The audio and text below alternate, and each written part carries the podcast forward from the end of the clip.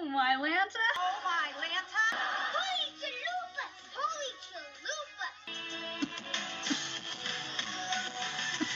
Whatever happened to predictability? The milkman, the paper boy, evening TV. Whatever happened to predictability? The milkman, the paper boy, the evening TV.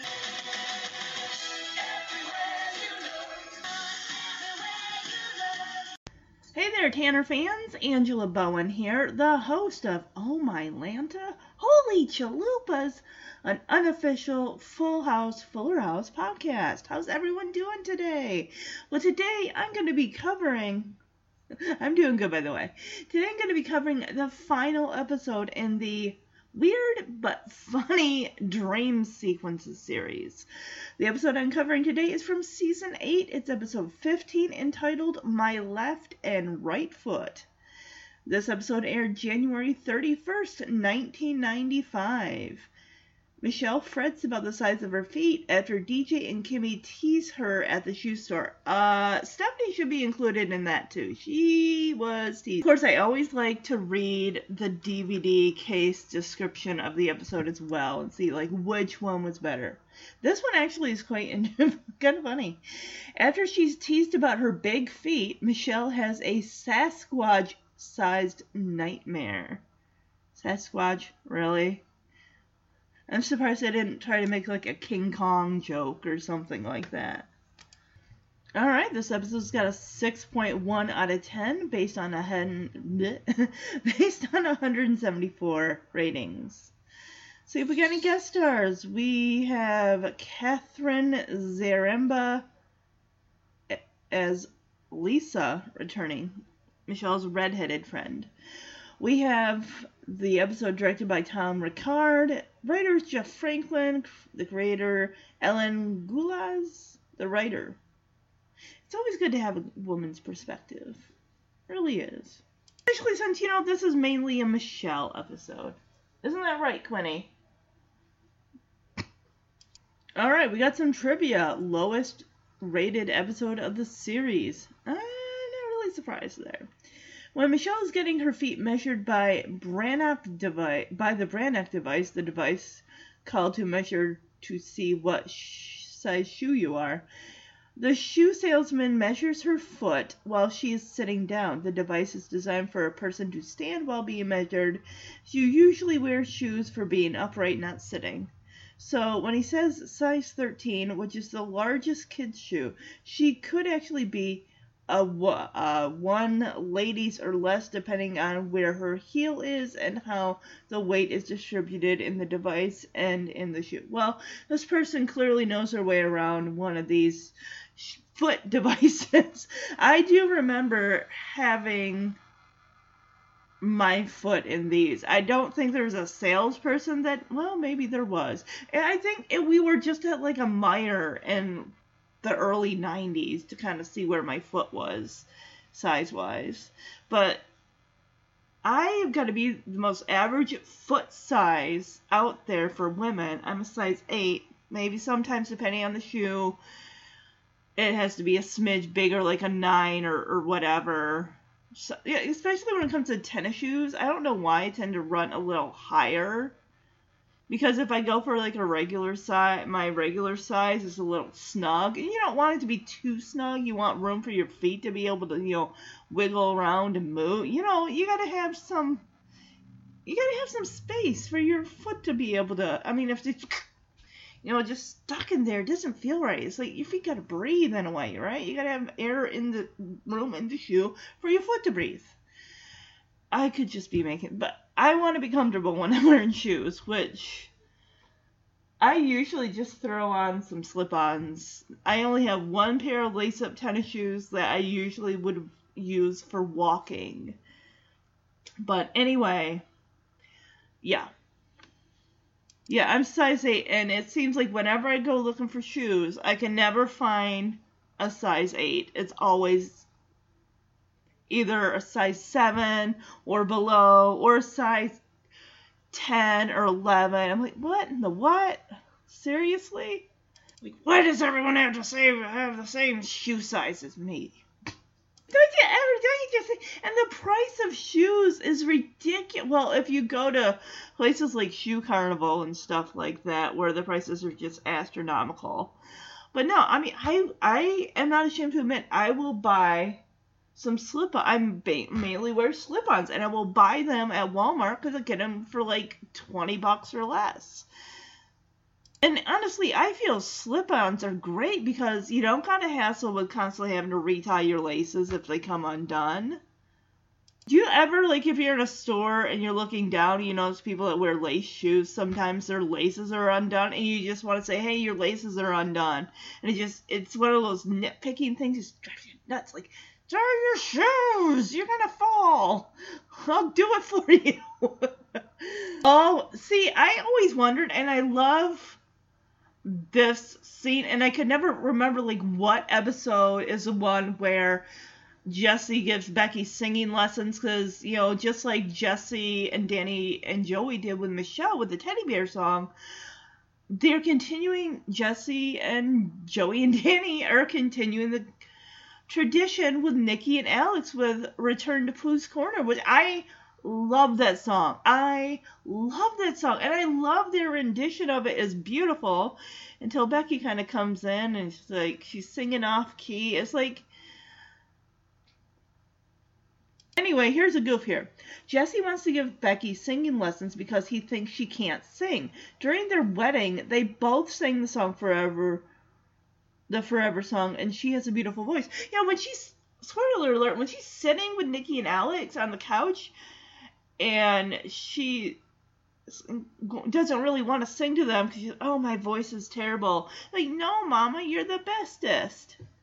Please. And she sings, and it's beautiful. It's like how a mother would sing to her babies. And I love Jesse being able there to witness, like, she's singing from her heart. Because she loves her babies. And it's a gorgeous song. I mean, I think, okay, hold on. I'm going to go to the lyrics of Return to, Return to Pooh's Corner. I think that's what it's called. Okay, it's called Return, Return to Pooh Corner, not Return to Pooh's Corner. Okay, here we go. This, oh my god, I'm probably gonna tear up just reading the lyrics, but it's gorgeous. Christopher Robin and I walked alone, walked along under branches lit up by the moon, posing our questions to Owl and Eeyore as our days disappeared all too soon. But I've wandered much further today than I should, and I can't seem to find my ba- way back to the wood. So Here's the chorus. Help me if you can. I've got to get back to the house at Pooh Corner by one. You'd be surprised. There's so much to be done. Count all the bees in the hive. Chase all the clouds from the sky. And then we hear, Chase the clouds away. Back to the days of Christopher Robin and Pooh. Winnie the Pooh doesn't know what to do, got a honey jar stuck on his nose. He came to me asking help and advice. From here no one knows where he goes. So I sent him to ask of the owl if there's if he's there, how to loosen a jar from the nose of a bear. Help me if you can. I've got to get back to the house at Pooh Corner by one. You'd be surprised there's so much to be done. Count all the bees in the hive. Chase all the clouds from the sky, and then parenthesis, chase the clouds away. Back to the days of Christopher Robin and Pooh. It's hard to explain how a few precious things seem to follow throughout all our lives. After all said and done, oh god, here I go. started to after all said and done, I was watching my son sleeping there with my bear by his side. Oh god. So I tucked him in, I kissed him, and as I was going, I swear that old bear whispered, Boy, welcome home. Oh, God! Oh my God! Yes, adult Christopher Robin tucking in his son, and Winnie the Pooh's Pooh Bear is with his son. Oh my gosh, I'm crying! This song is so beautiful. Believe me if you can, I've finally come back to the house at Pooh Corner by one. What do you know? There's so much to be done. Count all the bees in the hive. Chase all the clouds from the sky. Chase the clouds away. Back to the days of Christopher Robin. Back to the days. Back to the ways of Christopher Robin. Back to the ways. Back to the days of Pooh. Oh my goodness, this song is oh, it's everything. It's everything. It's everything. Right, Quinny? She's just wagging her tail. Okay, uh, we do have some review. Riley Monk gives us a 5 out of 10. Worst episode of the show.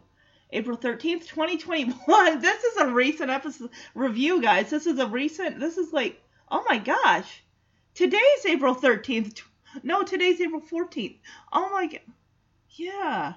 You know, two days ago, the Titanic. I mean, it didn't sink two two days ago, but that's the anniversary of the sinking. But anyway, like, oh, this was put up yesterday. All right. This is easily my least favorite Full House episode. I don't find it funny or entertaining. By the time season 8 hit, it was a lot of filler and not so standout episodes. This was definitely and this was definitely one of them. The effects are not that good. This is just a complete waste of time and was just a random episode that they put in to make the season full. I can't think of anything memorable, and this is one of my favorite, if not my favorite family sitcoms of all time. But every show has a few bad episodes, and this is one of Full House's. I definitely agree. Season 8 did have some kind of, I'm going to refer to them as clunker episodes where they weren't really they weren't the greatest. They could have been better, maybe. I don't know. But it seems like with shows, I was just talking to Jeremy about this recently. With shows, you know, we grew up on were like at least 22 to 24 season episodes long, right? And you got shows like you know, Fuller House, Stranger Things, other shows that now are getting to a format of being like maybe 10 to 13 episodes tops. I honestly feel I think that that is a great way to go. It you really avoid a lot of clunkerish episodes, there, or if there are any, they're not really that much. But it's a, a tighter, you know, season and, and everything like that. And you really, I just, I think that's honestly the way to go. I really, really do. I mean, Punky Brewster, the new Punky Brewster, which I do promise, guys, I am gonna get to it. I promise I'm gonna start reviewing it.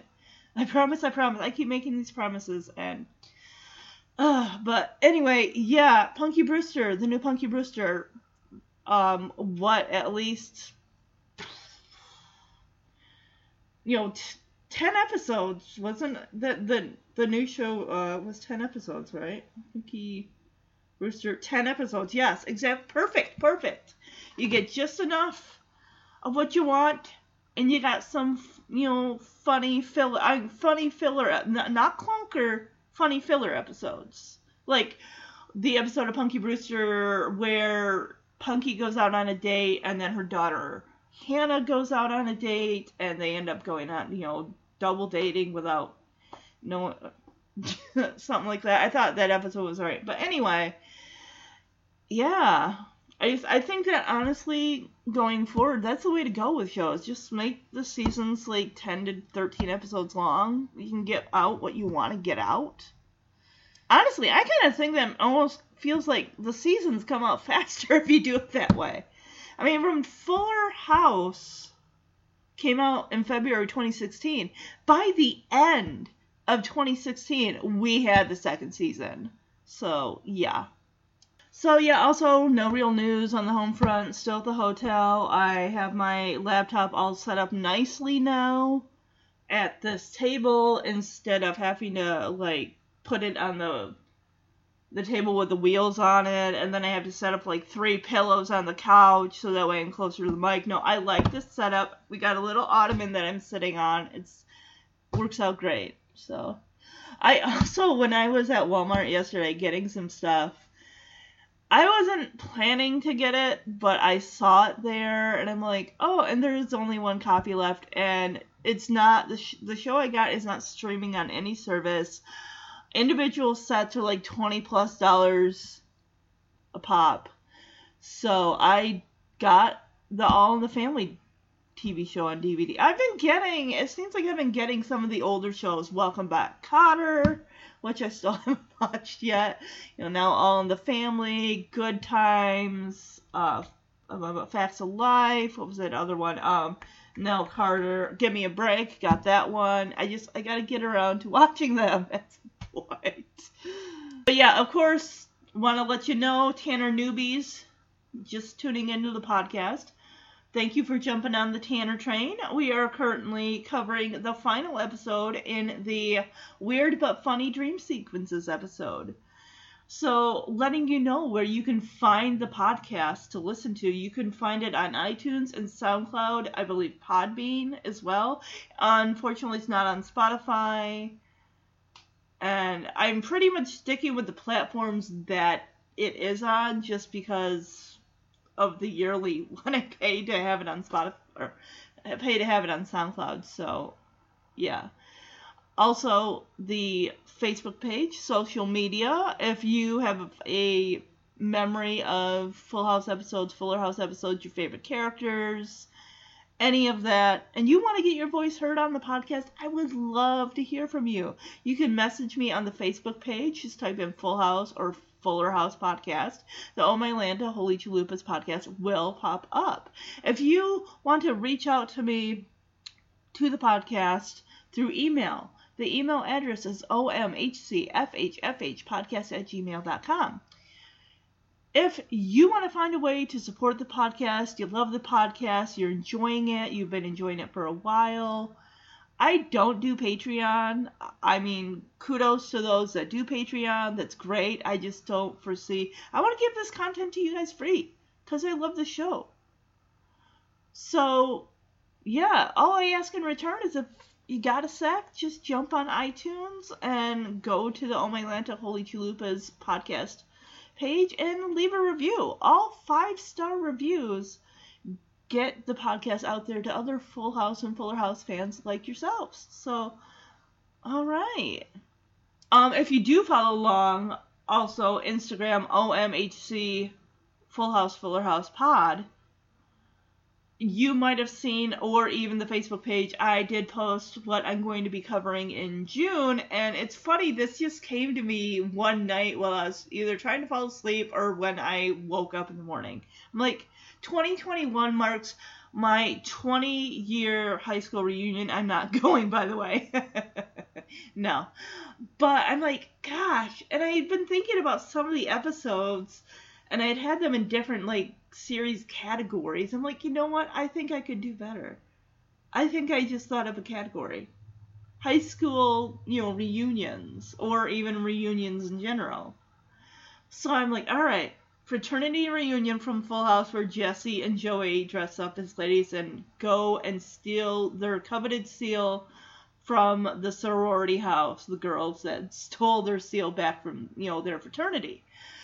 And then also One Last Kiss from season four. Jesse's old girlfriend, Carrie, comes by. Yeah, oh my god. That when I get to that episode, I got stuff to say. Also in that episode we celebrate Comet's first birthday. And then of course in Fuller House, DJ and Kimmy's high school reunion, we get the return of Viper, played by the same actor, and we get the return of Nelson played by I'm blanking on the name. He was in uh, QAF but it's not played. He's not Nelson is not played by Jason Marsden, but I wish he was. Hal Sparks, no. You know, I'm not um, jumping on Hal Sparks. You know, I'm not. I'm not like, hey, horrible performance. No, he did a good job as as Nelson, 2.0. But yeah, I really wish Jason Marsden could have been there. But oh well. Anyway, yeah. So that's what's coming up in June. As far as May goes, I think I'm just gonna do a couple episodes. We got The Trouble with Danny for Bob Saget's birthday towards the end of May. We also have the Mother's Day episode. I'm gonna be covering college tours. As far as the Stephanie Mother episode, that one I will do for Mother's Day next year. That's kind of the goal, just like to get at least maybe one Mother's Day episode out per year. So, yeah. And then, of course, we got birthdays coming up in July for some cast members. I know everyone's not a fan of Lori Loughlin, but I am going to cover um, Leap of is it Leap of Faith where she goes bungee jumping in season eight, uh, and then also the guy who plays Jackson Michael Campion. I'm going to be doing an episode for him. I know Kimmy also has a birthday, so I might see if there's a Fuller House episode that is kind of Kimmy centered. I know I kind of did that last year for her birthday because that was like basically the only one I could find. So we'll see. We'll see. I'll, I'll see what I can do. So, all right, I am ready to jump into my left and right foot. All right. Well, of course, before we officially get to the episode, we get to see the beautiful cold open. This pretty much sets up the episode. A lot of the times, the cold opens in the episode don't really have much to do with the plot of the main episode, but this one pretty much sets us up. So, DJ, Kimmy, Stephanie, Michelle all go to the shoe store. Try saying that five times fast. so, yeah, DJ's like, ah, I love the smell of a shoe, good shoe store in the morning. And Stephanie whips out Danny's credit card. he's trusting those kids with his credit card. Uh, but of course, I can imagine that if they buy anything outside of what they're supposed to be getting, he'll be like, well, the bill will be there for you at the end of the month, so hold on to your allowance. So the shoe salesman comes out from behind the counter. He's like, Hey, how's it going, ladies? Anything I can help you find? Well, Michelle's like, yeah, I need to buy new shoes. It's getting kind of crowded down here. And he's like, all right, well, let's have a look here. And Michelle says, my clogs are all clogged. So my guess is her toes are pretty much bumping up against the front of the shoe. There's not a lot of toe room, which nobody likes that. And at first, when I think clogs, I think I'm looking at her feet and I'm thinking, you know, Crocs. But I'm like, no, Crocs weren't out in '94, were they? I didn't think they were. Or even '95. Oh, Kimmy, no! As she's like, oh, well, actually, we're all looking to spruce up the old dogs. As she pulls off her shoe. Oh my goodness. Kimmy, Kimmy, we are not here to help you right now. We are here for Michelle. I love Kimmy's jacket. I think it is so. I love like the black and white checkered stripes that kind of not stripes, but the checkered. It's almost like a race car a checkered flag kind of look on uh, bordering at the hem or the end of the jacket. And even on the sleeve, there's this what looks like the Twilight Zone, the circular white and black circular you know to hypnotize that kind of thing. It's just i love it. I would i would wear that jacket. I would wear that jacket. It's yeah it's basically a jean jacket that's got all these cool patterns on it.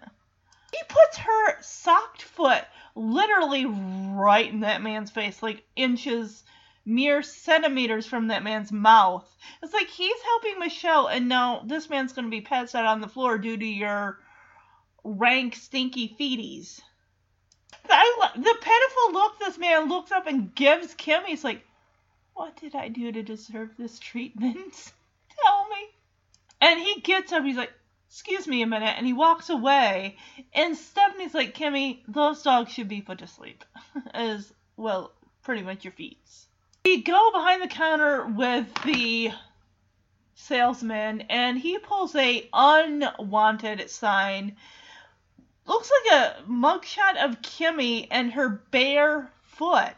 And it's her bare foot is basically it's both pictures are black and white, but the other one looks kind of like kind of out of focus, and it's just like, ugh. Well, there's also a help wanted sign, so if DJ wanted to get a part-time job at the shoe store, she can. Yeah, he comes out from behind the counter says, Excuse me, miss, but we reserve the right to refuse service to those feet. Kimmy's like, she looks at her feet and she's like, I don't get it. I've never even been in the shoe store. Well, word got around to the other shoe stores, and you've you've been your feet have been flagged basically all the shoe stores in San Francisco, maybe even the whole state of California. We don't know, but you know, shoe stores they talk to each other. You know, corporate offices and all that stuff. They they talk. Any problematic customers. Um, there was when I worked at um a store, they had something called the LP files that would come out like every other month or so. It was a newsletter that was about loss prevention and it would share a lot of like employees doing things they shouldn't be doing that cost them their jobs. Granted, that doesn't have anything to do with customers and stuff like that. There are websites out. I don't even know if there's websites out there anymore, but there was one back when I worked at the video store. There's a website up back in the early aughts about customers and video stores and just some of the horrible things they would do. I never encountered anything like that, but I'm sure there are like Facebook groups out there for employees that are like talking all kinds of stuff about their bad, Im- you know, customer experiences that other people that can relate to. Like if you worked in customer service, odds are you've probably had at least one bad customer experience that probably makes you wish you never worked in customer service. Stephanie says, bad smells travel fast surprised she didn't take out any of the other mall patrons that were just hovering outside of the sto- shoe store.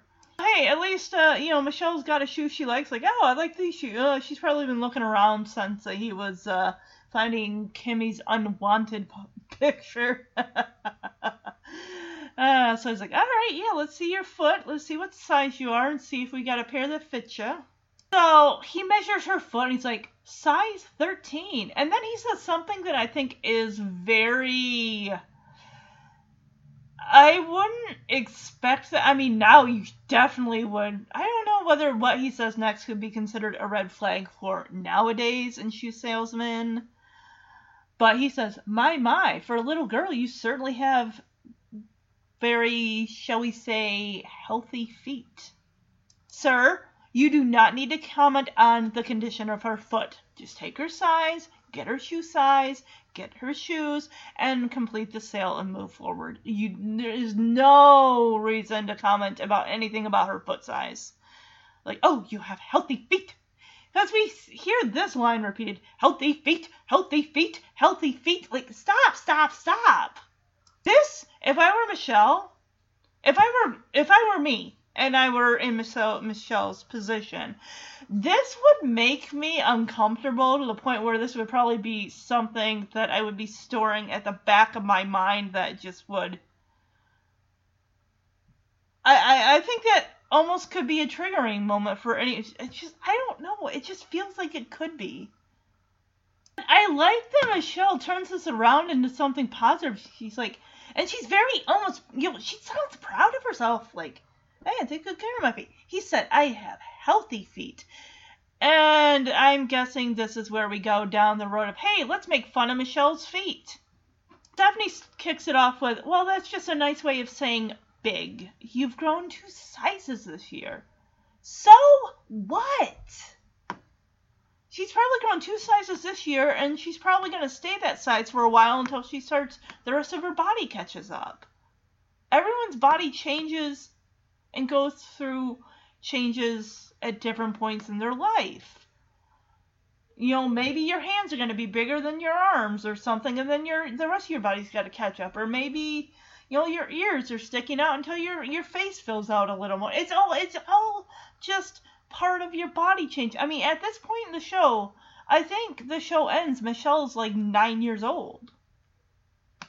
Mean, she hasn't even hit the big, big changes that will most likely take effect in the next, you know, two to three years when she becomes uh, eventually full-fledged teenager. It's just everything's gonna be out of whack. You're not gonna know what's going on with your body.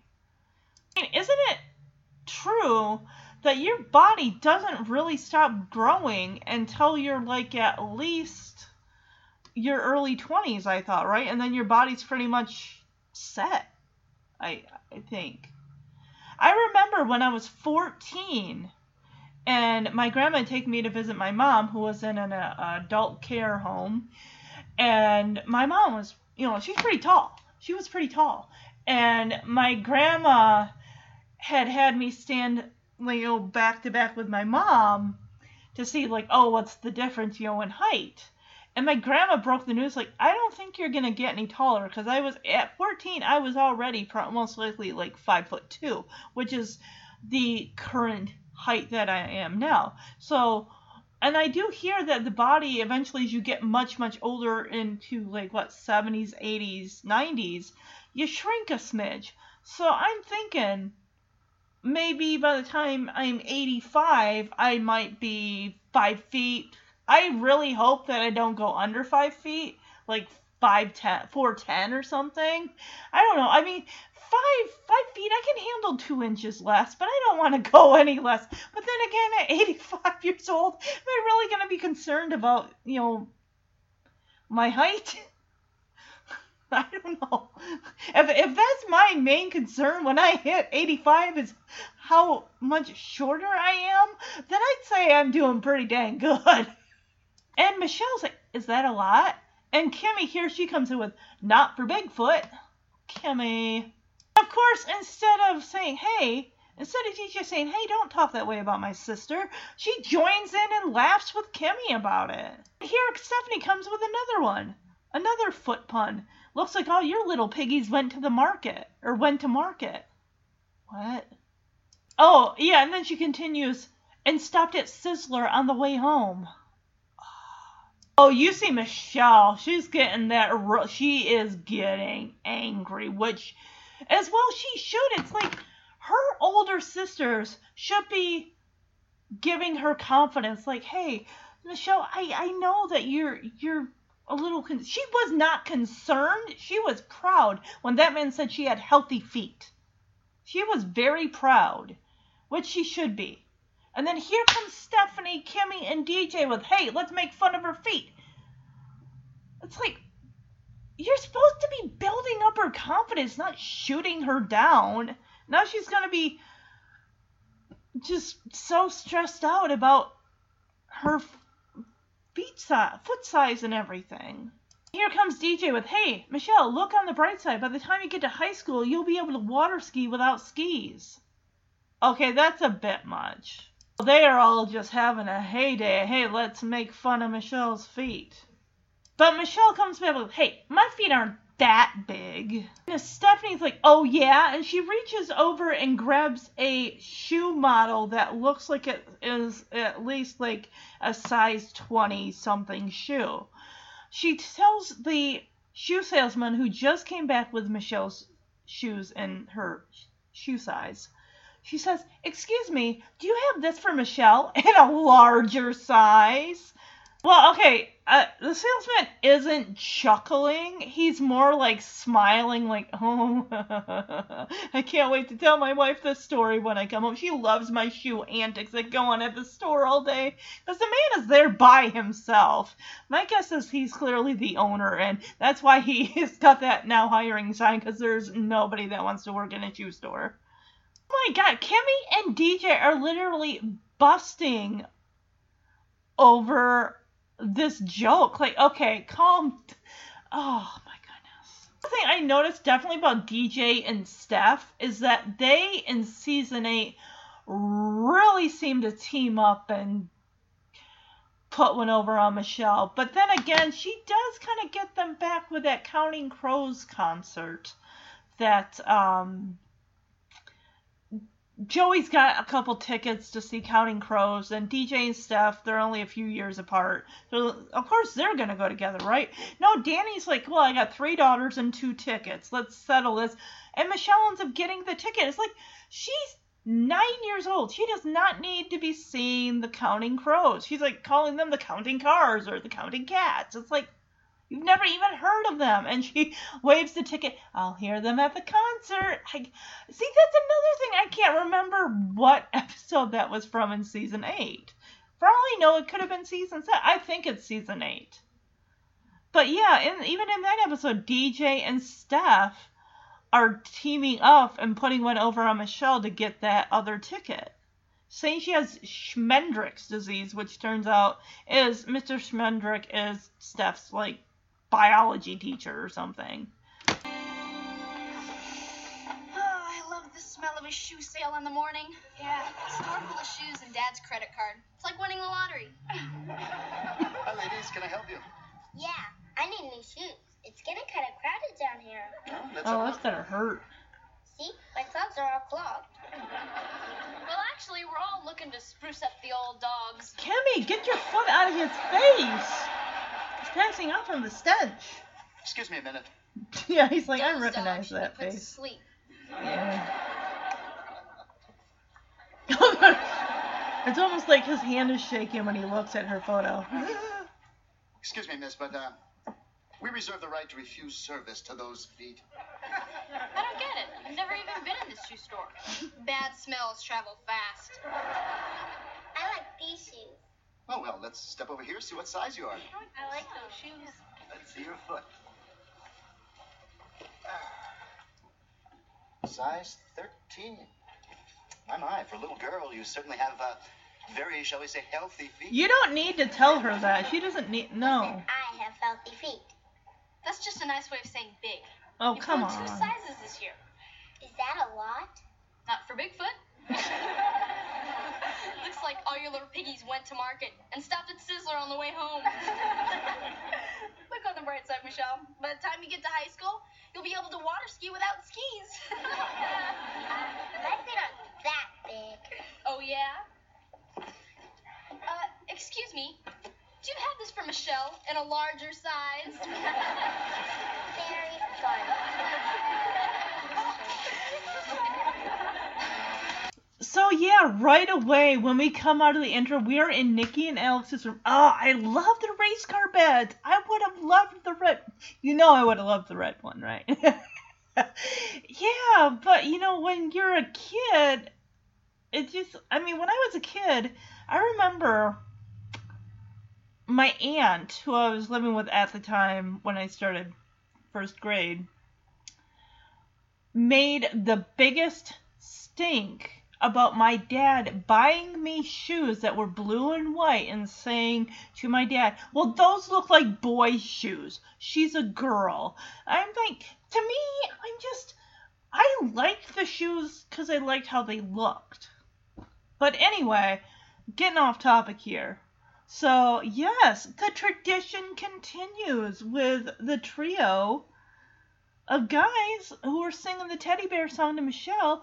They're continuing the tradition with Nikki and Alex, and they're gonna sing Return to Pooh Corner, which, like I said, you heard me with the lyrics. I mean, it sounds different when you're just saying them and not singing them, right? But just, it's such a beautiful song. John Stamos' voice was meant for that song. It's just, it's his voice i've always said he his voice is made for ballads because it's just it doesn't get too high it's not too too it's just it's right in the middle there. So yeah danny tells the boys that they used to sing to michelle when she was their age. And yeah because jesse's got his guitar he's like we got a special treat for you before you go to sleep. And i love what joey says here. He says lullabies the next generation as he says the tradition continues. And i just i think this is so sweet that they're continuing this. You know what i thought would be cute? Um fuller house if jesse had continued that tradition with pamela and even baby tommy. Or yeah and tommy i think that you know another generation of nighttime lullaby songs. Although if i had to choose Return to Pooh Corner, I like that song a lot more than the Teddy Bear song. But what song do you think could top Return, Return to Pooh Corner that is about a bear? Well, is the Teddy Bear song really about a teddy bear? So, of course, Jesse stands up, goes back over to Joey, and Danny's like, All right, gentlemen, warm up, start your vocal cords. They're like, Hello, hello, hello hello? And of course the boys think because they're four. Like they start clapping like oh good song. And jesse's like oh well that wasn't the song yet. And of course one of them's like well what are we waiting for guys, Jesse, Joey, and Danny, I love their harmonizing. They are just they're in the right key. They're just I love it. Just it flows so good together. Their voices. It's kind of interesting because we know that Danny plays guitar. We've seen him play guitar on occasion in past episodes. We know, of course, Jesse plays guitar because he's been a musician since day one of Full House. And of course, you know, Joey doesn't play an instrument. He's just, you know, harmonizing with the guys.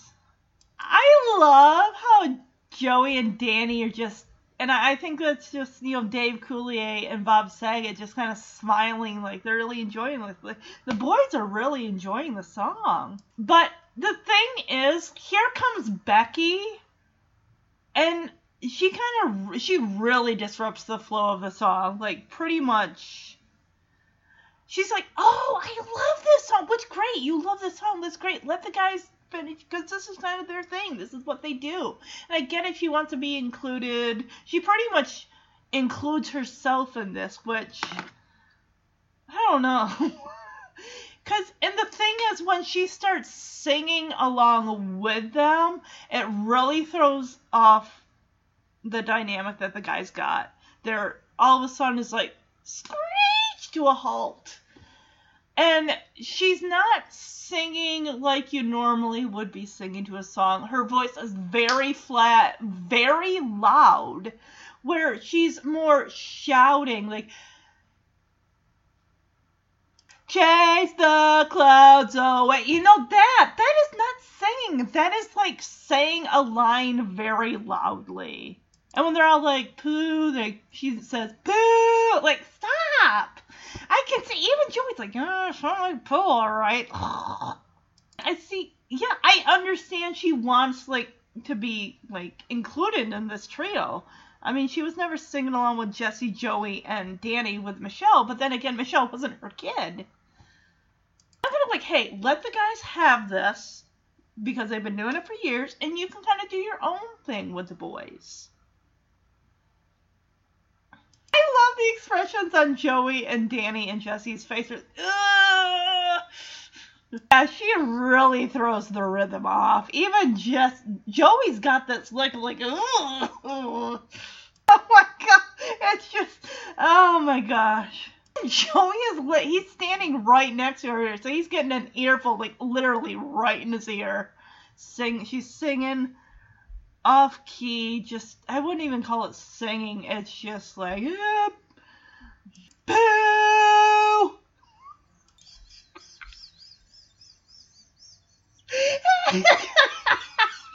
of course, the uh, Nikki or Alex, I can't tell which one is which. They're wearing two different, you know, types of pajama colors to properly identify the kids.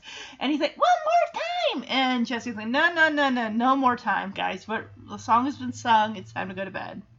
Do the harmonizing. All right, ready, guys? Good night, good night, good night. And Becky's like, good night. Like, stop. This isn't your thing. Becky. So Becky comes out with the guy. She's like, "Oh wow, we sounded great, didn't we?" And they're like, "Oh yeah, sure, okay, yeah, we definitely sounded like we've never sounded before." Becky is like, "Oh, you know what? We should do this every day and twice on Sundays, nap time and bedtime." I honestly gotta say, this doesn't feel like a nightly routine. It sounds like something you do like maybe on a Friday night, Saturday night. So it's special, so it doesn't get played out. I don't know when kid when it comes to kids and nightly routines and stuff, I mean, would you as a parent want to be singing every single night? I mean, I think honestly, it sounds like it's a better treat, like on a Saturday night, like it's a weekend. It makes it more special. Cause after it's like, oh, Friday night, gotta sing that song. Oh man, it's been a heck of a day. I don't think we got it in us. I don't know. Joey's working late, so uh, I don't know. He's not to be available. We, we could, Danny and I could try to do it without him, but it just, it's not to sound as good without our, our third person. So, no, have it just be once a week. That way the kids don't get burnt out on the song, and the adults don't get burnt out on the song. It's because it's a beautiful song. But Becky is already, um, you know, pretty much thrown herself into this trio of guys without really she's like, well, I figure, you know, they're my kids too, and you guys are singing, and I love the song, and I want to do something for my kids, so why not? He's even like, hey, maybe we could even start our own little family singing group, you know, like the Osmonds. And she says, good night, Donnie, Jimmy, Tito. Tito? Was there Tito in the Osmonds? When I hear Tito, I think the Jackson Five. That's what I think. Let me look at the Osmonds. How many Osmond? Oh, there's no you in Osmonds. Okay, let's see here. Do we have the names of the Osmonds? Um, um, um, um, um, um, um, um. No, I want their names. Alan, Wayne, Merrill, Jay, and Donnie are the Osmonds. Wasn't there a girl in the Os? That's a girl, right? Let's see. Yeah, Marie Osmond. Oh, it says Associated Acts. Okay. So there's one, two, three, four, five. Well, all three of them look like, you know, all have the same type of haircut, but that looks like, is that Marie Osmond? Let's see. The Osmond brothers began as a barbershop quartet consisting of brothers Alan, Wayne, Merrill, and Jay. They were later joined by younger siblings Donnie and Jimmy, both of whom enjoyed success as solo artists. With the addition of Donnie, the group became known as the Osmonds, performing both as teen idols and as a soft rock band. Their peak lasted from 75, 71 to 75. Their only sister Marie, who rarely sang with her brothers at that time, launched a successful career in 1973, both as a solo artist and as Donnie's duet partner. By 76, the, bond, the band was no longer producing hit singles. That year, they transitioned into television with Donnie and Marie, a popular variety show that ran until 79. So I looked up the Osmonds on Spotify. I looked up Donnie and Marie Osmond. Actually, gosh, and now that I think about it, there is an episode with Joey. I'm trying to remember what it's called. It's the one where, you know, he becomes Ranger Joe. And there's a radio station giveaway for the sold out Donnie and Marie reunion special or reunion concert and he ends up winning a date with the cable lady who ended up getting them the, the truck and tractor pull network or something like that. And then apparently we find out that Joey doesn't get the tickets because he's got a cousin who's like a he's a third cousin twice removed or something that works for the radio station. So sorry, you don't get the tickets, but you do get a KFLH sweatband. And when he tells the cable girl that she he's like, uh, well, I don't have the tickets. Uh, would you settle for a KFLX sweatband? And she's like, sure. Where is it? And he's like, uh, well, I don't have it right now. And she's like, oh yeah, that's a shock. Because you really want to go see Donnie and Marie. The only song I can honestly say that I know of Marie Osmond's, there might be others, but I know the duet with Dan Seals called Meet Me in Montana.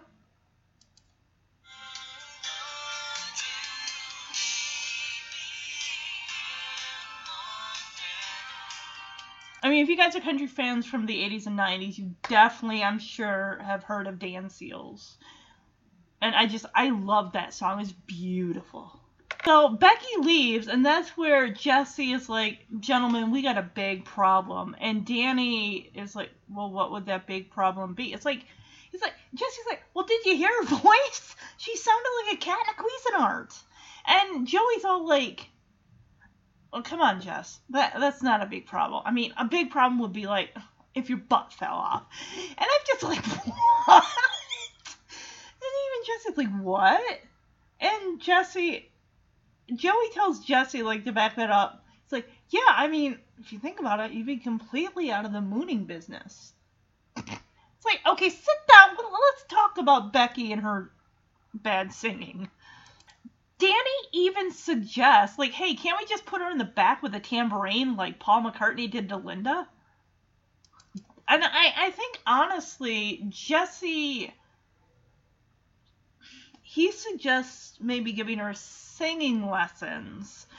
But Danny's like, you know, that could backfire because no one, you know, teaching someone how to sing or critiquing them like that is just that is not a good idea. But then again, Jesse's like, well, you know, I mean, it's not even going to really be like singing lessons. We'll just, disguise it like, hey, we're working on some new tunes for the group and, you know, kind of get her involved that way. So yeah, kind of going back to it is Jesse saying, you know, we worked too hard on those harmonies because you you heard them, you'll hear them in the clip. They sound amazing together. They sound so good. And Jesse's, you know, the thought of Becky butchering those songs every day and you know twice on Saturday. He's like, I, I don't think it's gonna work. Well, of course it's not gonna work. You don't sing it like that. We'll hear later when she's singing in a voice. Beautiful. What? Use that voice. Yeah, and this is where Danny's like, hey, why don't we just give her a tambourine and stick her in the back like Paul McCartney did to Linda? And Danny's just trying to suppress a smile. And Jesse's like, no, I'll just, you know, teach her to sing on key or in a key. And Je- Joey's like, how about in the Florida keys? And this is where Danny says, I don't know, Jess, you know, trying to teach something to someone in your family can be really touchy. Because you think someone outside of your family critiquing you is hard? Try having somebody in your family critiquing you is a hundred times worse. Because it's that much more personal. Because it's someone that you know. Especially, I mean, if it's someone you see on a regular basis. Ugh. But either way, whether it's someone you know or a complete stranger who's critiquing you, it still can be an emotional blow. I mean, no one wants to be told they're bad at something or not good or, oh, if you worked at this, you'd be a lot better. So, yeah, Jesse's like, hey, Rebecca won't even know she's being taught. I'll tell her we're working on harmonies for that little song. And he has, you know, and if she happens to learn how to sing in the process, well, then thank God. It's time to go to sleep. But first, we got a special treat for you. Guys, we used to do this for Michelle when she was your age. And the tradition continues. Lullabies, the next generation. All right, gentlemen, start your vocal cords. Hello. Hello. Hello. Good song. No, that's not it, guy. Well, that, that wasn't the song, son. Well, what we are waiting for. Christopher Robin and I walked along under branches lit up by the moon, posing our questions to Alan as our days disappeared all too soon. Now I'm wondering much further today than I should, and I can't seem to find my way back to the woods. So help me if you can, I gotta get back to the house at the corner by one. You'd be surprised there's so much to be done. Count all the bees in the hive, Oh, I love this song. chase all the clouds from the sky. Oh, God. Oh.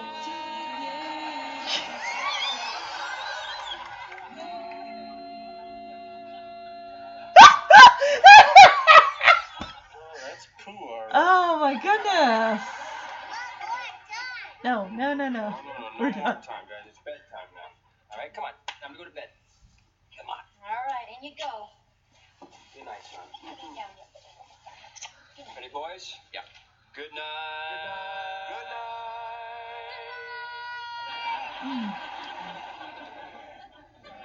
Nighty night. Good night, boys. Good night, Sweet sweetie. Good night. I love you. We sounded great, didn't we? Well, you kind of intruded on Yeah, their we sounded, thing. uh, we, we sound like we never sounded before, right, boys? We, we've never sounded like that. That's a whole new sound. You know what? We should do this every day. Two shows on Saturday, bedtime and nap time. That's kind of Maybe we can even start like our own little family singing group, No. like the Becky. Osmonds. Good night, Donnie, Jimmy, Tito. What? Gentlemen, we got a big problem. What would that big problem be? Oh, did you hear her voice? She sounds like a cat in a Cuisinart. That's not a big problem. A big problem is like if, um, well, if, if, if like your butt fell off. What? What are you talking about, Joey? Well, you, you'd be totally out of the mooning business. Ah, go away. You're not helpful. Sit down. Okay, all right. the point is that we work too hard on those harmonies, you know? I mean, the thought of Becky butchering those songs every day and twice on Saturdays, it's, uh, guys, I don't think it's going to work. Well, why don't we uh, give her a tambourine and stick her in the back like Paul McCartney did with Linda? You, know, uh, you know what? I, I'm just going to teach her to sing on key or in a key. How about in the Florida Keys? I don't know, Jess. You know, trying to teach something to someone in your family can be really touchy. Rebecca won't even know she's being taught. you Yeah, know? I told her right. We're working on some harmonies for that little song we're doing, and she happens to learn how to sing in the process. Well, then, thank God. So now we go back to the main plot, which is Michelle and her feet. She is in her room uh, on at the sitting on the edge of her bed. Comet is there Comet 2.0 as I refer to him in season 8 because that is not the same dog that came on in season 4 to season 7. She Michelle is holding a big yellow book that has basic font writing that says Children's Book of World Records. And Michelle's like, Comet, this book has all the world records in it. Biggest head, biggest ears. And then she's like, hey, here it is, biggest feet. And she is, fl- she is full on freaking. She's like, oh no, that's what I'm gonna look like someday. Sweetie, your body eventually is going to catch up to the size of your feet and it'll be just normal. Now that Stephanie, Kimmy, and DJ have put this into her head that she's got abnormal size feet, she thinks they're just going to keep growing until they're like 20 plus feet long or whatever. I don't know. Even when she turns the picture to show Comet, Comet's like, oh, and he puts his head down and whimpers and like puts his paw over his nose, like, hey, don't don't show it to me anymore. I have nightmares. Oh, he runs out of the room. Oh, here comes Steph. Are you gonna throw more shade at your sister and her feet? I, I think we got an earful of that at the shoe store. Stephanie coming around for round two. So Stephanie comes in and she notices that Michelle is reading the world's biggest records. And she's like, Hey, Michelle, what you reading about? And Michelle, of course, doesn't want to bring up the fact that she's looking at the biggest feet. She says, Uh, the world's biggest tomato. And Stephanie, of course, is like, How big is it? And Michelle's like, Too big. She's clearly referencing the fate that she saw. And of course, Stephanie's like, oh, by now it's probably a case of ketchup. Ugh. Bad jokes. Of course, Michelle just rolls her eyes like, you know I'm just, I'm going to sleep. Stephanie's like, oh, I gotta get some new big po- tomato material. And she's like, alright, see you in the morning, Michelle. Because Michelle, of course, goes to sleep before everyone else does. So Stephanie came up to get her book bag, so I guess she's doing homework down in the living room, down in the kitchen or something. Cause like, where's she going? Comet, this book has all the world records in it. Biggest head, biggest ears. Here it is. Biggest feet. Oh no. That's what I'm gonna look like someday.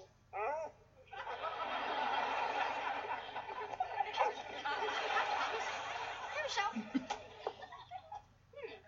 Children's Book of World Records. What are you reading about? Uh, the world's biggest tomato. How big is it? Too big. By now it's probably a case of ketchup. Yeah, that's not funny. I'm going to sleep. Boy, he rolls her I gotta get some new big tomato material. See you in the morning, Michelle.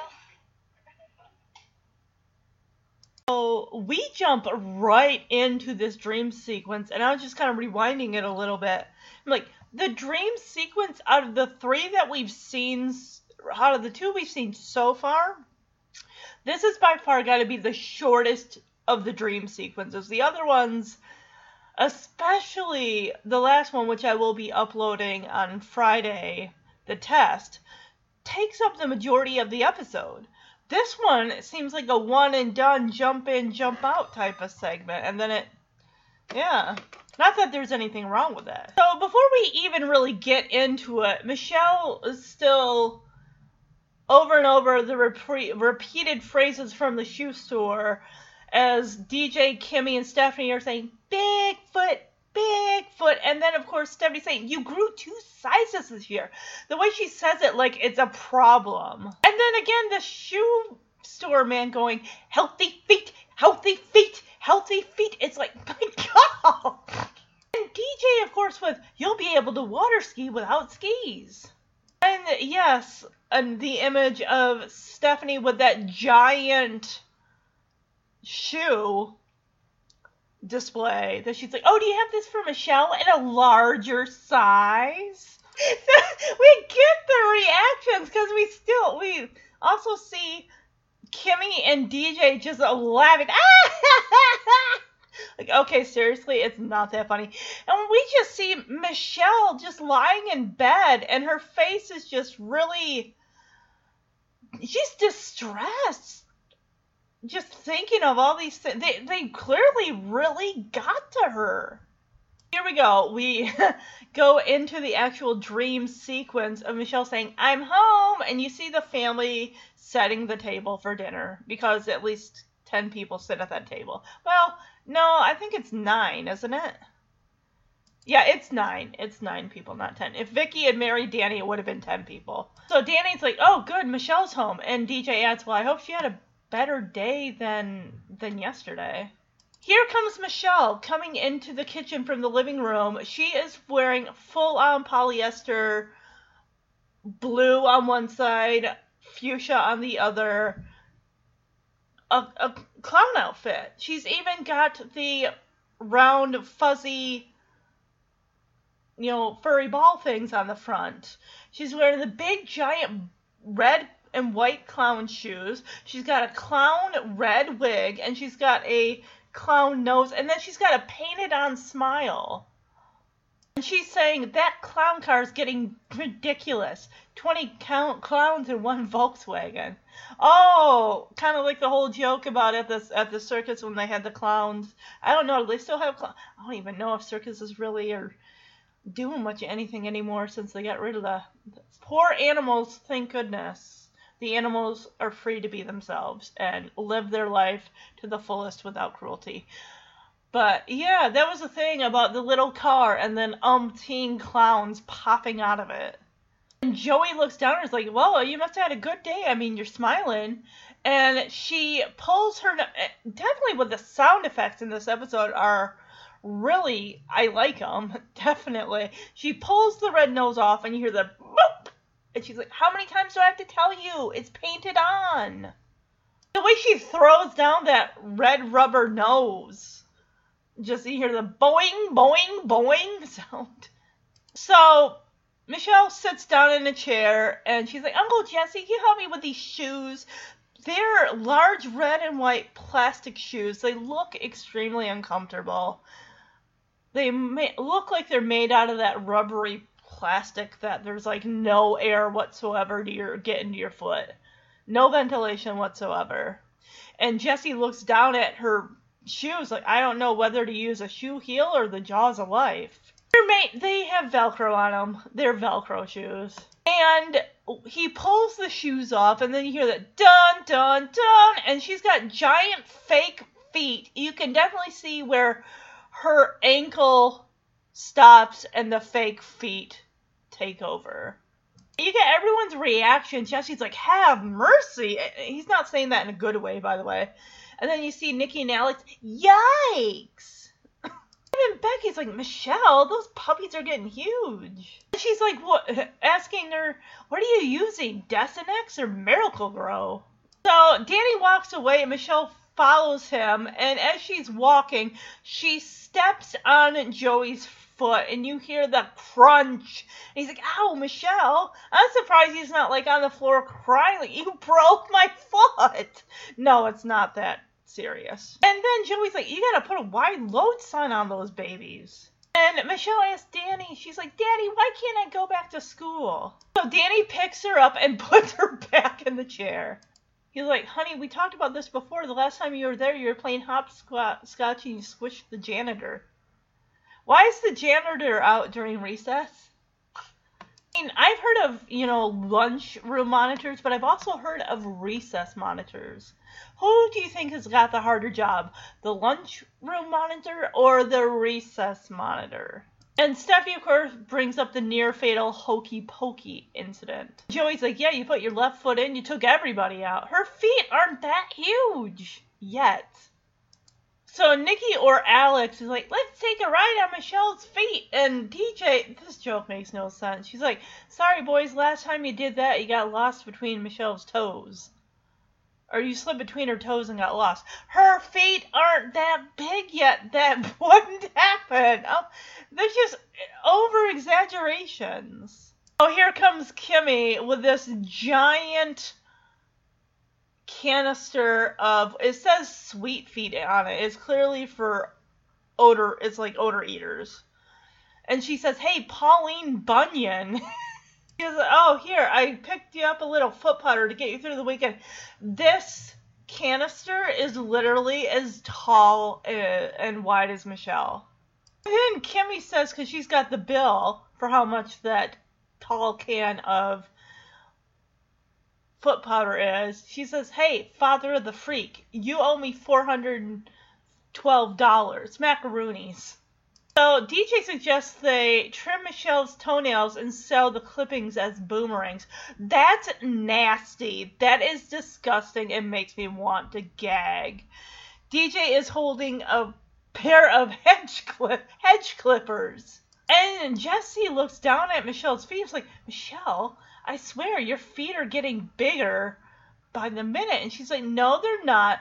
And we clearly see that there is a new pair of fake feet put on one of the Olsen twins. And no basketball player of any kind would have shoe would have feet this long.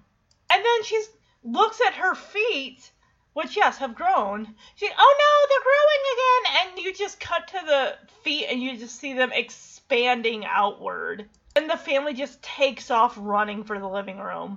You hear them stretching as they're growing. I don't know what computer CGI they're using in 1995, but good grief.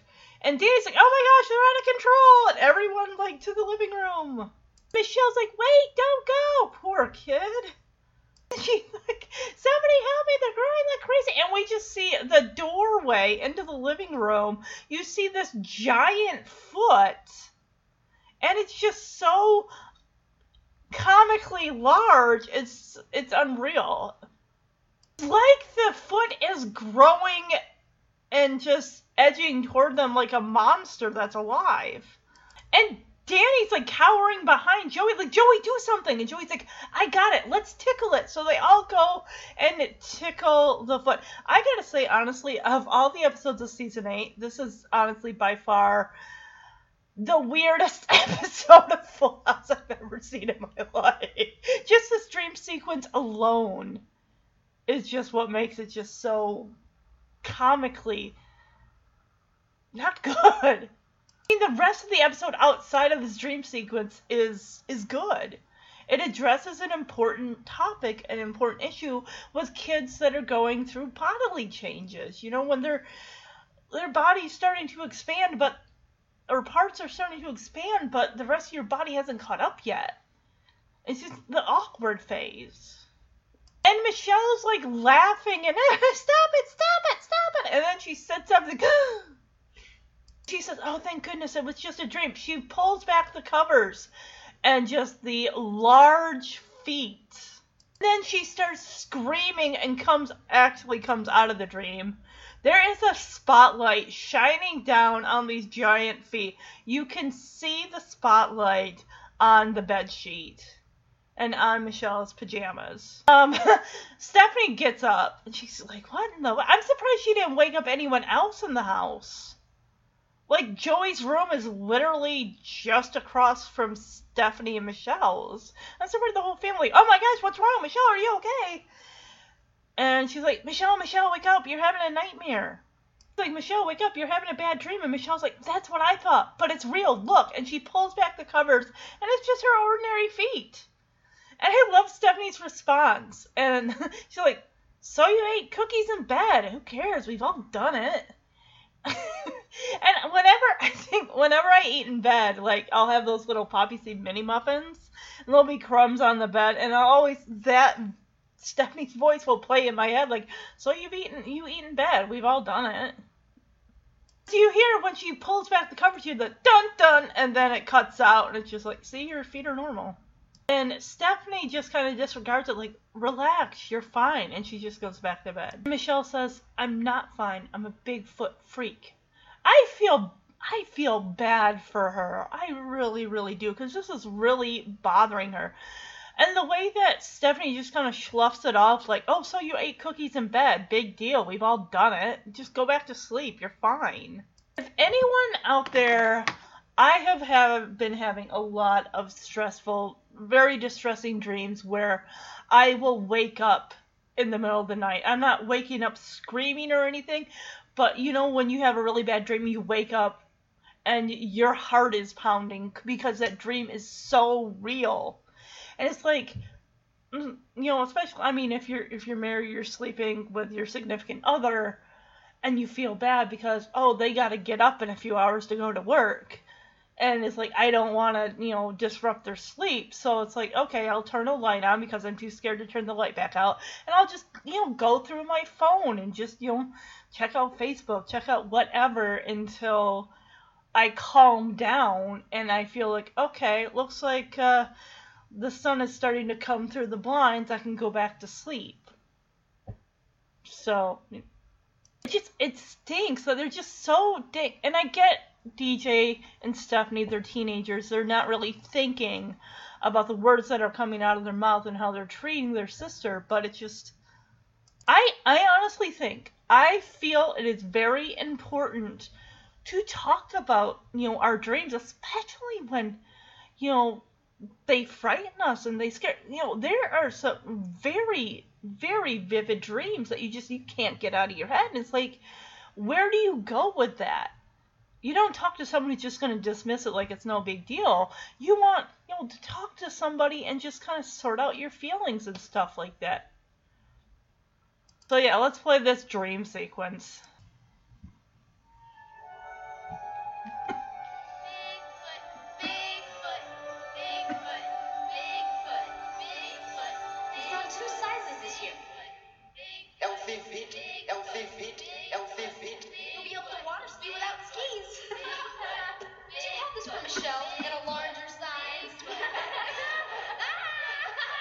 Okay, it's not that fun. It's not funny at all, honestly. I'm home. Oh, good. Michelle's home. Hope she had a better day than yesterday.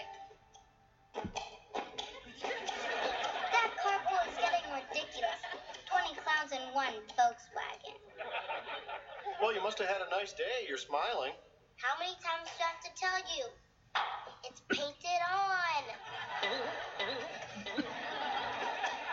Uncle Jesse, can you help me with these shoes? I don't know whether to use a shoehorn or the jaws of life. All right, come up here. You ready? One, two, three. Have mercy. Yikes! Michelle, those puppies are getting huge. What are you using, Desenex or Miracle-Gro? Daddy, Ow, Michelle! You gotta put a wide load sign on those babies. sorry. Daddy, why can't I go back to school? Oh, sweetheart. We talked about this before. The last time you were there, you were playing hopscotch and you squished the janitor.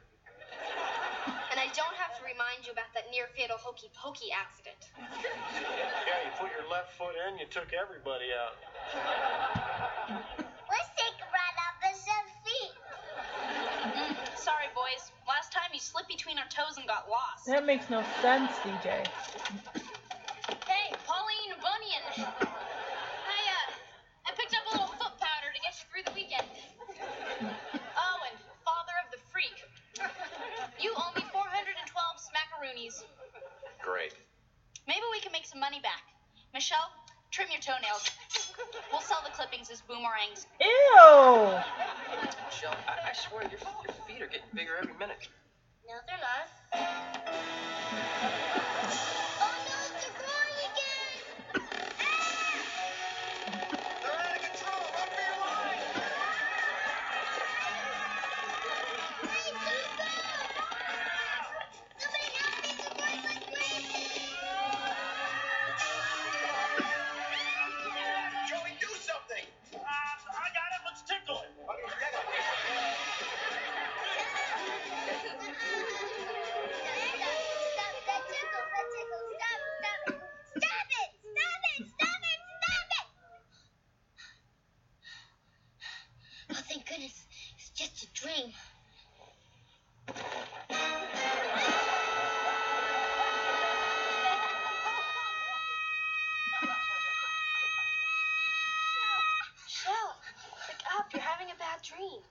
That's what I thought, but it's not. It's real. Look. Oh, so you ate cookies in bed. We've all done it. Now relax. You're fine. I'm not fine. I'm a Bigfoot freak.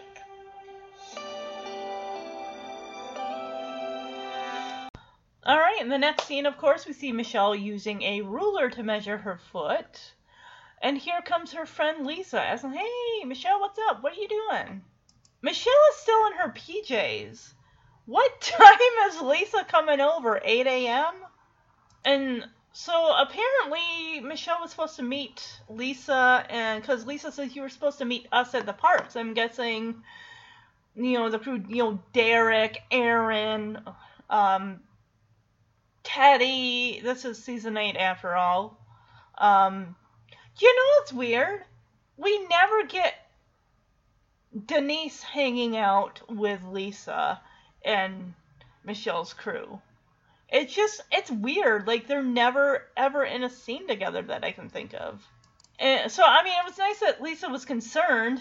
No one else apparently was concerned enough. She's like, "Hey Lisa, why don't you go check on Michelle and see why she's not here at the park with us?"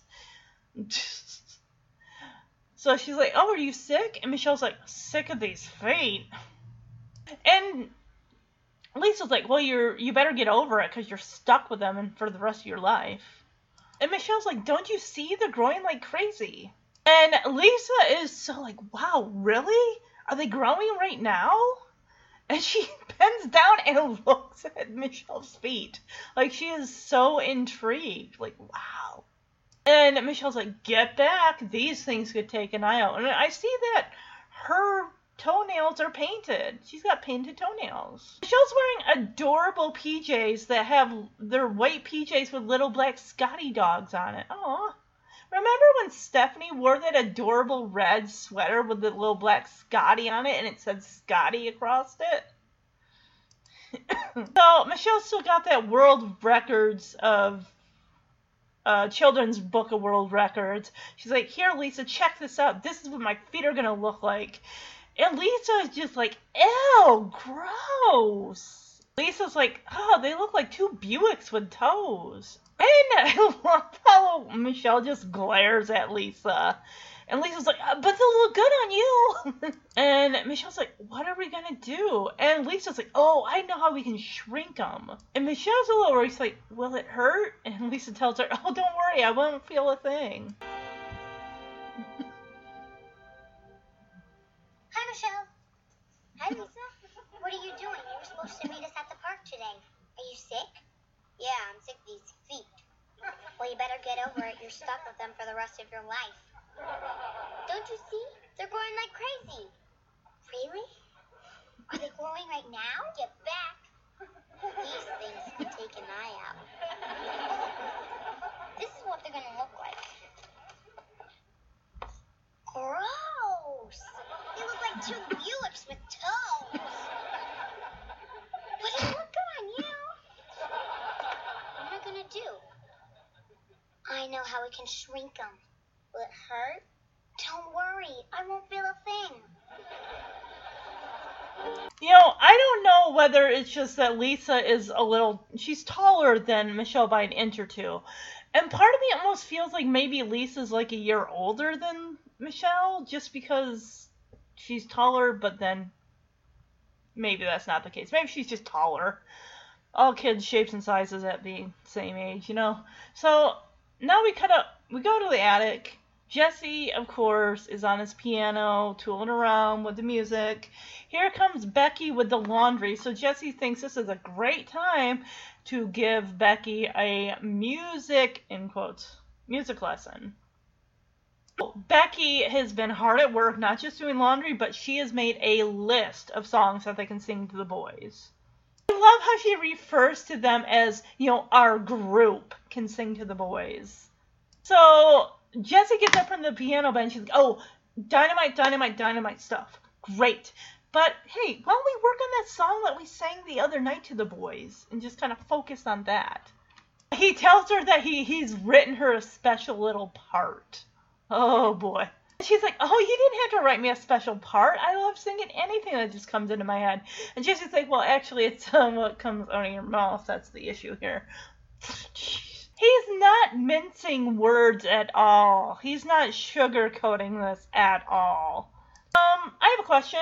Do they have, like, they have above what I think it's a closet, and then above the door coming into the attic, these little light fixture things, and it's got like a little um like grate thing around it or something, and it almost makes me think like, hey, is that like if the house is on fire and you need to alert the family up in the attic that there's like a it's like a smoke alarm but not a smoke alarm. Like it's like a little light that flashes as you know something like that. Because there's two of them in the attic Oh, he's like, all right, remember that part, chase the clouds away? Okay, so we're going to try that a little lower. So he goes over to the piano, and she, again, is just, chase the clouds, chase the, yeah, it's like, it's too, that's not singing. Anybody can do that. Look at me. Happy birthday. See, there's no inflection or anything in my voice. It's just completely like flat monotone-ish. There's no, yeah. There's no high notes, there's no low notes, there's just flat middle level. So he's trying to get her at differently, because he even says, like, let's go a little lower with it, and she's still, like, flat, like, even tone. Chase, chase, chase, chase, chase, chase. So he's like, oh, hmm, can I give you a little tip? Um, she's like, yeah, sure, tip away. He's like, you know what? I think, I think it's your posture. Because then he starts talking about her diaphragm, and you go singing from the diaphragm. And he's like, okay, it's your posture and your diaphragm. Breathe from your diaphragm. And he's also like, oh, here's the third thing. He has to enunciate, and he starts like grabbing like her mouth, like you know that kind of thing. Because now he's doing the may me mimo you you whatever kind of thing with her, and then he's like, no, you're not. You're, you got to stand up straight. No, no, you got to sing from your diaphragm. No, no, no, enunciate, enunciate. He starts grabbing at her mouth, like he's trying to help. Like finally, uh, she's like, enough. She finally gets it. Like it sounds like you're trying to give me singing lessons. He's like, oh well, I'm not trying to give you singing lessons per se. And then he starts talking about her, you know, him being a musician, and his ear is very sensitive. And if something should affect his hearing, like, you know, someone singing, you know, really, really bad, it could, yeah. So he. Not being nice about it, he thinks he's being subtle. He's not. And he's not being nice about it. And thank goodness she finally gets what he's trying to do. But yeah, it's like she's standing up, bending down, standing up. He's like, "Oh, you're not standing up straight. Oh, you got to sing from your diaphragm. Oh, you're not enunciating." And he's grabbing onto her face, onto her you know, her mouth and everything. And finally, she like shoves his hand away. It's like, Jess, what are you doing? It sounds to me like you're giving me a singing lesson. He's like, oh, well, no, it's not a singing lesson per se. He's like, it's not a singing lesson per se. It's more like a singing tip lesson. And she's, eh, I like what Becky says here. She's like, so I'm not the best singer. It's not like I'm paint, uh, peeling the paint off the wheel, walls. And Jesse's like, yeah, well, the beams are, you know, starting to buckle. And she's like, well, I'm not hurting anybody. She's like, so I don't have the greatest voice. I'm not hurting anybody. And she goes over to get the laundry. And he's like, oh, well, you see, that's where I disagree. He is being, I'm sorry, but if he were my spouse, I would be I would be taking this personally if I were Becky. I 100% would be. It's like it sounds like you're attacking me. If he wanted her out of their little group thing, which she threw herself into, you don't personally. That's not critiquing. That sounds more like a personal attack. I mean, heck, he may as well just flat out come out and say, you know, this is a thing that Jesse, uh, that Jesse, that Joey and Danny have, and I have been doing for a long time, and we just, this is kind of our thing. This is what we do, and we just would appreciate if we could just be, you know, the three of us. And he's going on, you know, as a professional musician. It's almost like he's kind of like talking down, like, you know, you don't know because you're not a professional musician, but my ear, I rely on my ear. It's like in my ear, if it's exposed to a sound that, you know, don't take this personally, but um, a fork in a garbage disposal, uh, it could ruin said ear. And she says, well, I'd like to slap you upside said ear, which, yes he's saying like, oh, some professional criticism. And she's like, oh, really? You're giving me criticism now. And she turns it right back around on him. And he's telling her, like, oh, don't be so emotional. like, dude, you brought this up. You opened this door. Just blasting her with I said, this feels more like an attack and not about criticism. She looks at him, and I love this look. Like, well, how would you like it if I criticized you? he's like, well, I mean, if I had anything to criticize, I bet I could take it. And she's like, oh, really? And she starts, of course, with his hair saying, Mr. Overmoose, two hours in the mirror. Hair accoutrement per se, per se, have mercy. She calls him a Hell's Angel dropout overcritical Elvis wannabe. So you know she's been saving that stuff up for a while, especially about the Elvis and the Have Mercy. Yeah. And she shoves the laundry basket at him and says, "Handle that." And she walks off and goes into the bathroom. And I'm just kind of thinking about the things that we know like gather up over time that about somebody that irritate us. And you know that you've in the back of your mind when you get angry. It's like, oh, I have all this ammunition that I could just slam at somebody if it gets to that point. But then in the back of your mind, you're thinking, but would I really go that far? I mean, when yeah, when someone you know is criticizing you and it hurts, it's like you're thinking, well, I have all this stuff about you that I could just personally attack you and throw that back in your face. But at the end of the day, I mean, no. I would think, sure, I have things that I could say to a person if they made me angry enough that would hurt them. But I know in the back of my mind, I'm like, I don't would never want to go and stoop to that level because I'm not that kind of person that would personally hurt someone like that. And maybe yes, maybe I am taking this a bit too seriously.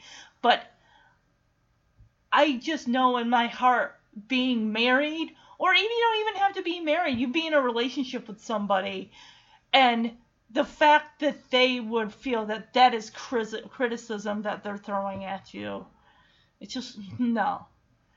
I mean, my husband has been nothing but supportive with anything that I've wanted to try. When I'm down on myself and putting myself down, he's like, "No, I don't want to hear that from you. You yeah, I mean, it's his, you know, husband's job to build their spouse up and vice versa. Like, you are their biggest support system and vice versa. I just, I don't like this about Jesse. If he didn't want her in their his group, then just flat out say it. You don't gotta hide behind this, oh, criticism, singing lesson, whatever.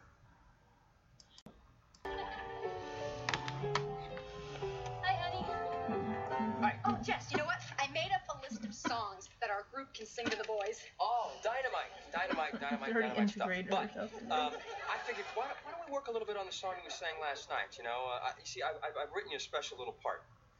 Well, you didn't have to write me a special part. I'd be fine singing whatever pops into my head. Yeah, well, it's, it's whatever pops out of your mouth that we should work on. Come over here. Come over here. Now, remember that part, uh, Chase the Clouds Away? I, I, we do a little lower. Chase the clouds away. Try to chase, Chase the clouds away. Chase, Chase. the clouds away. Chase, the- chase, chase. Oh, that's very close. Can I give you just this one little little tip? Oh, sure, go ahead, tip away. It's your posture. I think it's your, it's just one little tip, but I think it's your posture. You need to, you know what? Actually, I just thought of a second one. Um, it's your posture and your diaphragm. You have to breathe, breathe from your diaphragm. You know, I just, see, boom, I, I stink, and the third one just came out. You have to enunciate. You see, you have to enunciate. Enunciate. That's it. Very good. Got it. Okay. Uh, let's try this little uh, little exercise. here. Me, me, my, moo, moo. Try that. May me my moo moo. Okay. Uh, well, let's see, uh, one more time if we if we can. May me my moo No, moo. may, May me my From moo your moo. diaphragm. May me my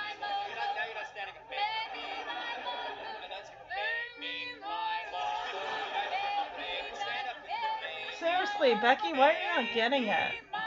Just, just, just. What are you trying to do? Give me a singing lesson? No. Yeah, right. No. No. No. No. Uh, no. It's not. It's not a. It's not a singing lesson per se. Per se. It's more of a a singing tip tip session. Uh huh. No. All right, fine. So I'm not the best singer. I don't peel the paint off the walls. But, no, but the, the beams are starting to buckle. Oh, Jesse! Okay, so I don't have the greatest voice. I'm not hurting anybody. Well, see, that's that's where we disagree. He's being a real See, jerk. As, a, as a professional musician, I, I rely on my ear, and uh, if my ear is exposed to a uh, to a sound that that that uh, uh, and I mean this in a nice way, sounds like like a fork in a garbage disposal, it could ruin said ear. I'd like to whop you upside, said ear. Oh, heck yes. It's so emotional. It's, it's just a little criticism. How would you Oh, like it if I criticized you? Well, I'm sure I could take it if I had any faults to criticize. Uh huh. Well, Mr. Overmoosed, two hours in front of the mirror, hair accoutrement per se, have mercy, Hell's Angel dropout over critical Elvis wannabe. Handle that. Whoa! Not bad for your first lesson, honey. All right, so we're going to Michelle's room. Michelle's sitting in a chair. Lisa is wrapping Michelle's feet in saran wrap, and Michelle asks, Are you sure this shrink stuff? And of course, Lisa says, Well, they call it shrink wrap. I love how Michelle grabs the uh, cont- the uh, roll of shrink wrap and reads the box that says, "Oh, yeah, it'll keep my feet fresh for up to five days." This is ridiculous. This is very dangerous. Because Lisa's like, "Oh yeah, well we better use the ice too." And if you you see just out of the corner there, there is a bucket, just a square-sized bucket for Michelle to put her feet in. This is nuts. Where did Lisa concoct this idea? Oh, because her brother had a bump on his head from when he, like, his head ran into my fist. Or Lisa is a violent girl.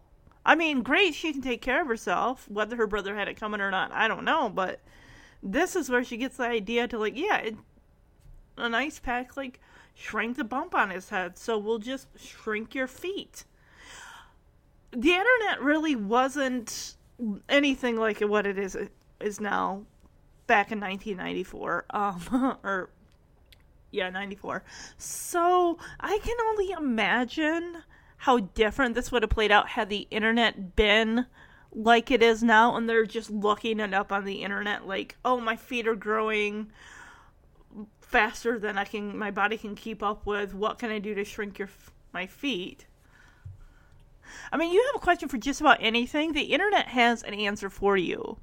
I mean, I I was curious, so I looked this up.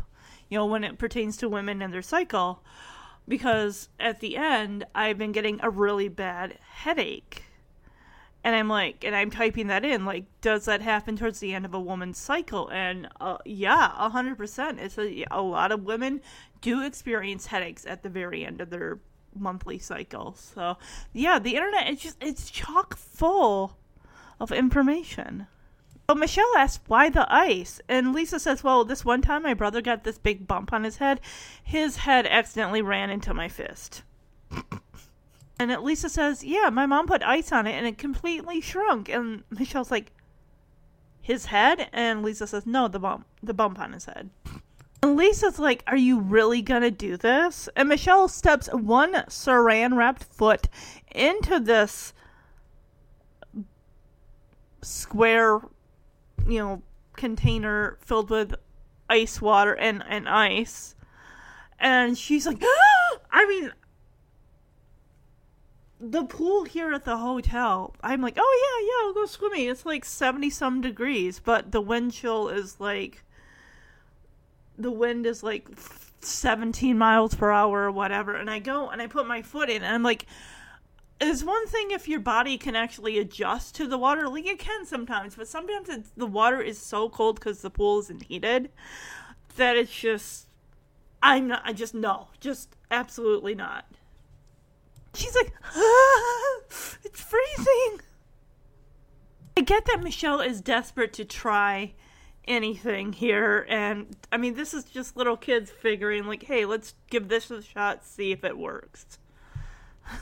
But we're going to see in the next scene after this, after this next scene here with Becky and the boys on the couch, is she sticks both feet and she's like, "Oh, to heck with it! I just I want to shrink my feet. This is such a problem."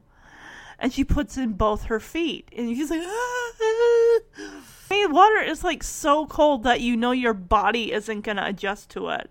I mean, look at all the people that landed in the Atlantic after the Titanic sank, you know, and they're in the water. It's like, no, there's no way. And and that's April. That's like mid-April. Your body is not adjusting to that cold water. Now, mind you, if the Titanic had sank in like say, oh, I don't know, July, I don't know, with the water temperature at like three in the morning or whatever time the Titanic sank, would that have made a difference? April, because April is still you are in early spring, but you're still. I mean, I don't know exactly where in the Atlantic that the Titanic hit that iceberg. I don't know. Whether or not, if it had hit the iceberg in, say, July, if it would have made a difference to the people, you know, in, in the water, if their bodies would have adjusted to the temperature or not. I don't know. I don't see Michelle's body, her feet, that I honestly, I think you sticking your feet in a bucket of ice water that could be dangerous. Aren't your feet like filled like with a bunch of little nerves and stuff? Like I want to look that up. I'm gonna trust the internet and say, hey, what happens when you're you stick your feet in a bucket of ice water? What happens to your feet? Are you sure this really shrinks stuff? They call it shrink wrap and it'll keep my feet fresh for up to five days. Just to be sure, we better use the ice too.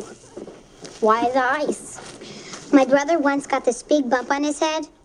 He accidentally ran into my fist. Really? My mom put ice on it, and it completely shrunk. His head? No, the bump.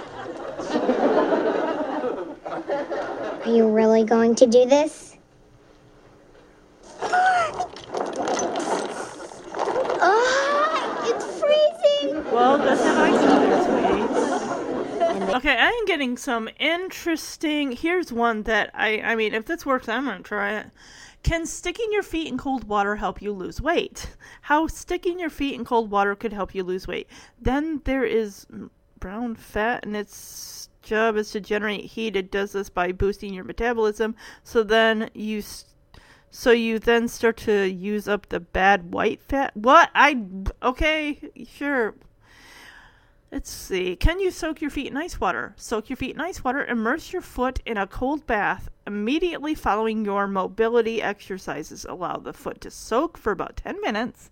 Soaking your feet in ice water will help stop any excessive swelling that could occur after moving your foot for the. Okay, that's basically for a sprained foot, everybody. okay, yeah, wow. Can you use ice on it? Okay on a foot and, and this is all about foot injuries basically. She didn't injure her foot she's trying to shrink her feet. I would say if they if her feet have grown twice in one year i would say that's it for a bit until the rest of her body catches up. I mean is that normal for a kid's foot to go through two sizes in one year? I don't know. So yeah the next scene becky is on the couch in the up, their upstairs, you know, attic apartment. And she's reading the book and just kind of at the end saying, and they all lived happily ever after. So I don't know whether it's Nikki or Alex because one of the boys is wearing a black T-shirt with a yellow and black checked long sleeve shirt over it, and he is the one that says, "Sing us a song, Mama." And Becky, of course, is still her feelings are still raw from Jesse's criticism, which understandably so. Because what if she thinks, oh, if Jesse feels this way, what if the, my boys feel the same way if they don't? She's like, oh, you don't want to hear me sing. I'll buckle the beams. I might buckle the beams. And the other twin's like, no, it won't. She's like, it might buckle the beams. And he's like, no, it won't. And you get the other twin, it's like, please, mama, and she's like, How can I say no to that? And I love that Nikki and Alex are her biggest supporters. And it is just so sweet. She's just a mother singing to her boys. She's singing with the boys. And of course, Jesse comes in. Oh, Becky doesn't know that he's there, of course. And he's just listening to her singing lovingly to her sons. Uh, he's seeing, you know, she's singing with her heart and just I mean, she wasn't expecting him or anyone to be, you know, eavesdropping on her singing and stuff like that. But it's, and I love how she gets the boys involved. Like, okay, talking about Pooh Bear getting the honey jar stuck on his nose. She's like, where does he get it stuck on? he's like, his nose. Like, yep. Oh, it's just, it's so sweet, and I love it. It's just so, uh she turns to the other twin and she's singing and she's tickling him and that's the moment she looks up and sees Jesse standing there and then she just immediately f- just stops singing. And the other the the twin in the uh, yellow shirt is like sing more mama and the other twin is like you're the bestest. Aww. And Becky's like, "Oh, thanks, but I'm not sure everyone feels that way." She looks at Jesse. And Jesse surprises Becky with saying, No, boys, you're right. Your mom sounded beautiful. And she says to Jesse, like, you said I sounded like a cat in a Cuisinart or a fork in a garbage disposal. And that's when Jesse says, Well, I wasn't listening. He says, Well, I was hearing the notes. I wasn't listening. I wasn't hearing the notes. I would wasn't hearing the love behind them. And this is exactly it. This is uh, just her singing to her voice versus jumping in to the halfway point of the song. Just chase the, you know, chase the clouds away. No, that, like I said, that's not that's not how you sing. You don't. I still say she could have just waited until they were done singing to the boys instead of jumping in there and, and throwing everything off. So Jesse apologizes. Becky, of course, apologizes for saying some mean things, you know, about the hair and the motorcycle and the Elvis wannabe stuff. He's like, oh, we, we don't need to rehash that. Thank you. And Becky says something that is very true. She says, I guess criticism hurts more when it comes from someone you love. A hundred percent. What do you think's harder, hearing criticism from a stranger or hearing criticism from someone you love and someone you probably respect and or, or grown up with or look up to, and they're just, yeah, exactly.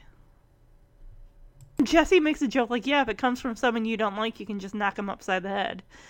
Well, or the non-violent version, you could just walk away. So he asks her, "Do you forgive me?" And she "She asks, am I still in the group?" And he's like, "Yes." Which it's fine. It's fine. It's fine. Just yeah, just like just say, hey, how you're singing with the boys? Sing like that. Sing like that, and it will go along greatly. I mean, why not include her? I I mean, with the guys, you know, they are her sons. They're no blood relation to Joey, or even really Danny for that fact, because Jesse and Danny aren't related by blood. They're related by, you know, Danny's wife, Jesse's sister, who's no longer there. I'm not saying kick them out of the group. I'm just like, come on, you can make room for another. It makes sense for Becky to. I know now it sounds like I'm changing my uh, opinion. Oh, this is adorable. This is the uh, twin in the dark blue shirt is like, kiss her already. And the the twin in the yellow shirt is all like, all you do is talk, talk, talk. So Jesse and Becky kiss, and the boys go over there, and Jesse's like, hey, first you said you wanted me to kiss her, now you're coming over here and interrupting us. That's so cute. And They lived happily ever after. See this is song, Mama. Oh, you don't want to hear me sing? It might buckle the beams. Oh, it won't. Please, Mama. Well, now, how could I say no to that? Winnie the Pooh doesn't know what to do. Got a honey jar stuck on his what? Nose. Nose. Nose. He came to me asking help and advice. and See more, Mama. You're the bestest. Aw, thanks, but I don't think everyone feels that way. No, you boys are right. Your mom sounds beautiful. Jesse said I sound like grinding flatware. Wow, that's because I wasn't listening. I mean, I was hearing the notes, but I wasn't feeling the love behind them. I'm sorry, Becky. I'm sorry, too. I said some pretty mean things. Hair, the motorcycle, the Elvis wannabe No stuff. need to relive that. Apology accepted. I guess criticism hurts more when it comes from someone you love. Yeah, because when it comes from someone you don't like, you can just, you know, knock them upside the head. Forgive me? Am I still in the group? Absolutely. You're forgiven. Kiss her already. oh, just do talk, talk, talk.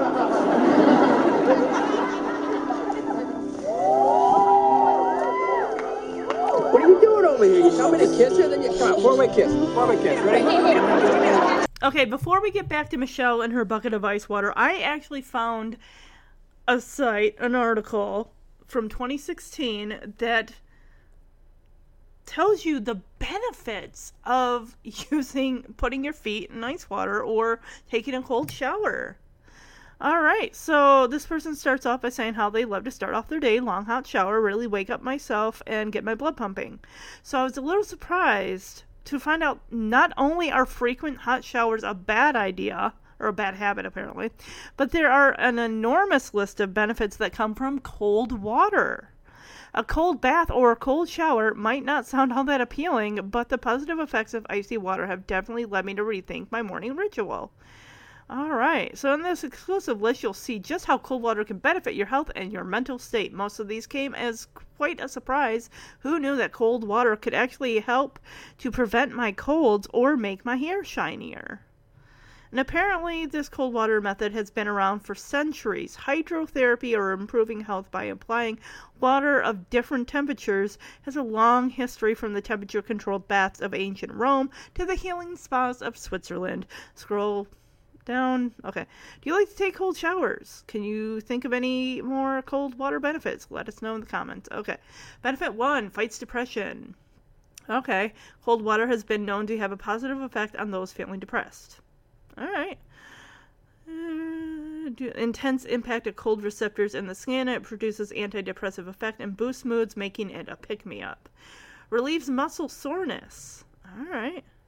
Cold water baths appears to significantly more effective than rest in relieving delayed onset muscle soreness, which typically occurs one to four days after exercise or physical activity.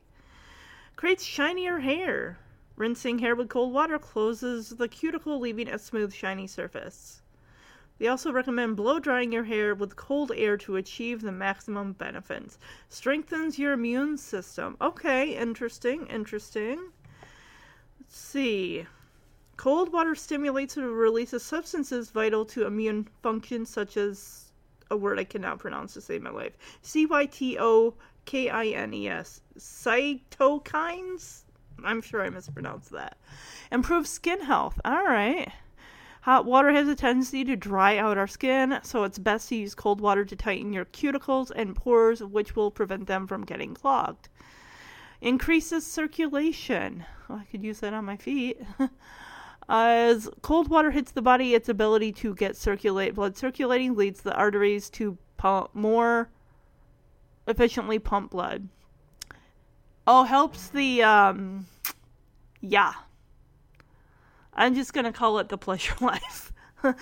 the adult relations life. Interesting. Okay, improves levels hormones, testosterone, estrogen. Interesting.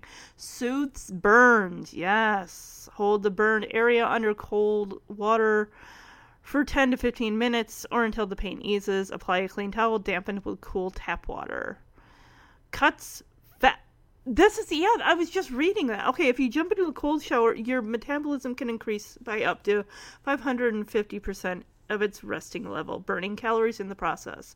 Drinking cold water is thought to have a similar effect. Well, then I need to drink more cold water and less Diet Coke, I guess. Deepens breathing if you have trouble accessing the full depth of your lungs. Potential cold water immersion may just be the answer. When cold water pours over your body, your breathing deepens in response to the shock of the cold. This is your body trying to keep you warm by increasing overall. Okay, wow. There, guys, there's. A, this is wow. I am learning so much. Thank you, Internet. I did not know that. No one likes a cold shower, but I mean, just hearing some of those benefits, especially one about having like lose weight. I think I'm gonna have to do more than just take cold showers to do that, but eh, it's definitely interesting. So yeah, we go back to Michelle's room, and she's got one hand on Lisa's shoulder because she's just. She's. Uh, are they smaller? And she Michelle lifts a shrink wrapped wet foot, which is now dripping onto the carpet. And Lisa's like, "Well, they're not smaller, but they're bluer." Well, Michelle, you don't know it, but your circulation is improving, along with other health benefits of sticking your feet in cold water. So here comes DJ and Stephanie. And DJ's like, Michelle, what are you doing? That's ice water. And Michelle is like, literally, she's shivering. You hear her teeth chattering, like, duh. And I think DJ is the one that yanks her out of, like, you need to not do that. No, before that, she's. This is gross. She says, DJ says, What are you doing? Making a bunion slurpee? And she's like, Michelle, get out of there. Michelle is like, defiant. She's like, No, I'm not done. But yeah, now they're concerned. Like, Michelle, that's not right. DJ literally pulls Michelle up and out of that little mini tub of ice water. Oh, now you're concerned. Okay, you were you're concerned about her health, yes, but you're not concerned for her mental health with the teasing that you were doing in the cold open with the making fun of her feet. Uh huh. Both DJ and Stephanie are both wearing skirts. Here comes Danny because now Michelle, Stephanie, and DJ are all squabbling to the point where you can probably hear them downstairs. And Danny and Joey come in. Joey's got a cup because he's wondering where all the ice went. I love how Lisa's just standing there, like taking all this in, probably clearly uncomfortable, like, oh, I'm gonna get blamed for this. I'll never be allowed over here again. Oh, yeah! Danny takes Michelle, puts her on her bed and then Joey's like, Well, that's where all the ice went. Here I am drinking a warm sarsaparilla. He puts some ice in there, and then. Yeah, Stephanie's like, Dad, Michelle was soaking her feet in ice water. And right away, Joey, after having put Michelle's feet ice in uh, his cup of uh, whatever, he. Because he takes a big chug of it. And he's like. Ew. Well, her feet were wrapped in saran wrap, so it's not like her bare feet were touching the ice. So Danny's like, Michelle, your feet are covered in plastic. There's a bucket of ice. I can only imagine what's going on up here. And Michelle, of course, beats him to the punch, like, I was trying to shrink my feet. And Joey's like, oh, I, I would have been right. Really? Would you have guessed that? I mean, you put two and two together, you see there's a bucket of ice water. You see your feet are wrapped in saran wrap. Mean, that's my only guess. So Danny starts unwrapping Michelle's saran wrapped feet, or shrink wrap, or whatever you want to call it. He's like, Where would you get a crazy idea like that? And of course, Michelle glares over at Lisa, and Lisa's like, Uh, I'm out of here. Bye. Lisa looks like she is wearing hiking boots, and I honestly think that Lisa is gonna get the worst outfit of the episode award because it just is. Ugh, I don't like it. Got like um bluish greenish leggings that match her mock turtleneckish type shirt that she's wearing. And Joey's like, Michelle, why would you want to shrink your feet? And Mich- Michelle says, because I'm a freak. Because my feet are growing two sizes a year. Well, she's nine now, so let's just say that she's on average a size, you know, eight as an adult. And what is it? So 13's got to be what? The highest that you can be? Is that right? For child size? And then you start getting into, you know, women's small size shoes. I don't know. I don't know. It's been a while since I've been a child picking up shoes. So Danny takes a bucket of ice, puts it on Michelle's nightstand as he's saying, Michelle, you're just going through a growth spurt. What would make you think that you're a freak? Well, here comes uh, DJ with uh, the confession. Yeah.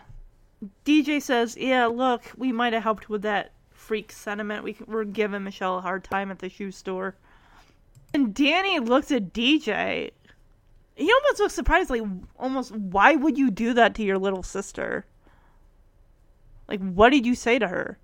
And DJ's like, oh, something like Bigfoot and water skis. And Stephanie adding, oh, yeah, and her feet looking so big they look like beaver tails without laces.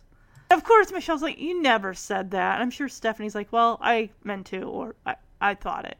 Stephanie's like, oh, yeah, well, I just thought of it now. I figured if I didn't use it, you know, there wouldn't be another opportunity. So Steph and DJ do apologize to Michelle. Yeah, and, and, and DJ's like, you know, sorry, we really shouldn't teach you like that, Michelle. And Danny is kind of looking at him like, you girls know better than to do that. He even says, you know, sometimes a little teasing can get out of hand and blow things out of proportion, especially for a little kid. I mean, yes, I know Michelle's like eight or nine at this point, but come on, girls, you know better than that. And I mean, yes, Michelle's given her handful of insults to, you know, sisters Gia, Kimmy over the years. We get it. But this was this was just worse. You're not making fun of something someone says. You're making fun of a part of them that they can't change. So Danny gives a little embarrassing insight to being teased as a child because he was the tallest kid in his class. Other kids used to tease him and call him freckle shins because there's a gap between where his stock his socks started and his pant leg ended. Well, then your mom should have gotten you some, you know, pants that fit correctly. But maybe, like Michelle, Danny was growing so much. It's like, well, I'm not going to go out and buy you another pair of pants that you're just immediately going to outgrow in like the course of a month because, you know, that's expensive. Well, I remember when I was a kid and I would get pants and then my grandma would like like I think it was like especially jeans, my grandma would have to hem them. Like now, trying to find pants, it's just I have to go on Amazon. Because it's not so much just the size, it's the fact that I'm five foot two. I can't just get a regular like size 18 or 20 or whatever. No, I have to get a size, you know, 18 or 20 S for short or P for petite. It just it makes getting pants a real pain in the butt. Where a lot of the times if I'm going somewhere, I'm just I'm wearing leggings.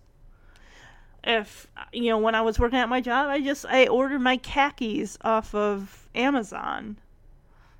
Or I do have like one pair of jeans that fits me right now. And it's very that's very very sad. We're not talking about me and my pants. We're talking about Michelle and her feet and Danny and kids calling him freckle shins.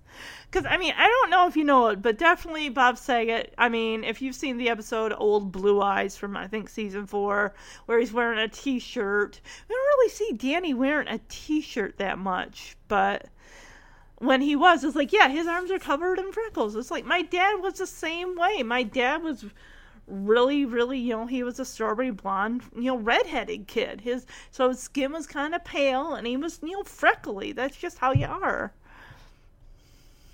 DJ is like uh freckle shin, so there's a connection between that and your height. And Danny is like, well, yeah, there's a gap of skin between where my pant leg ended and my socks began.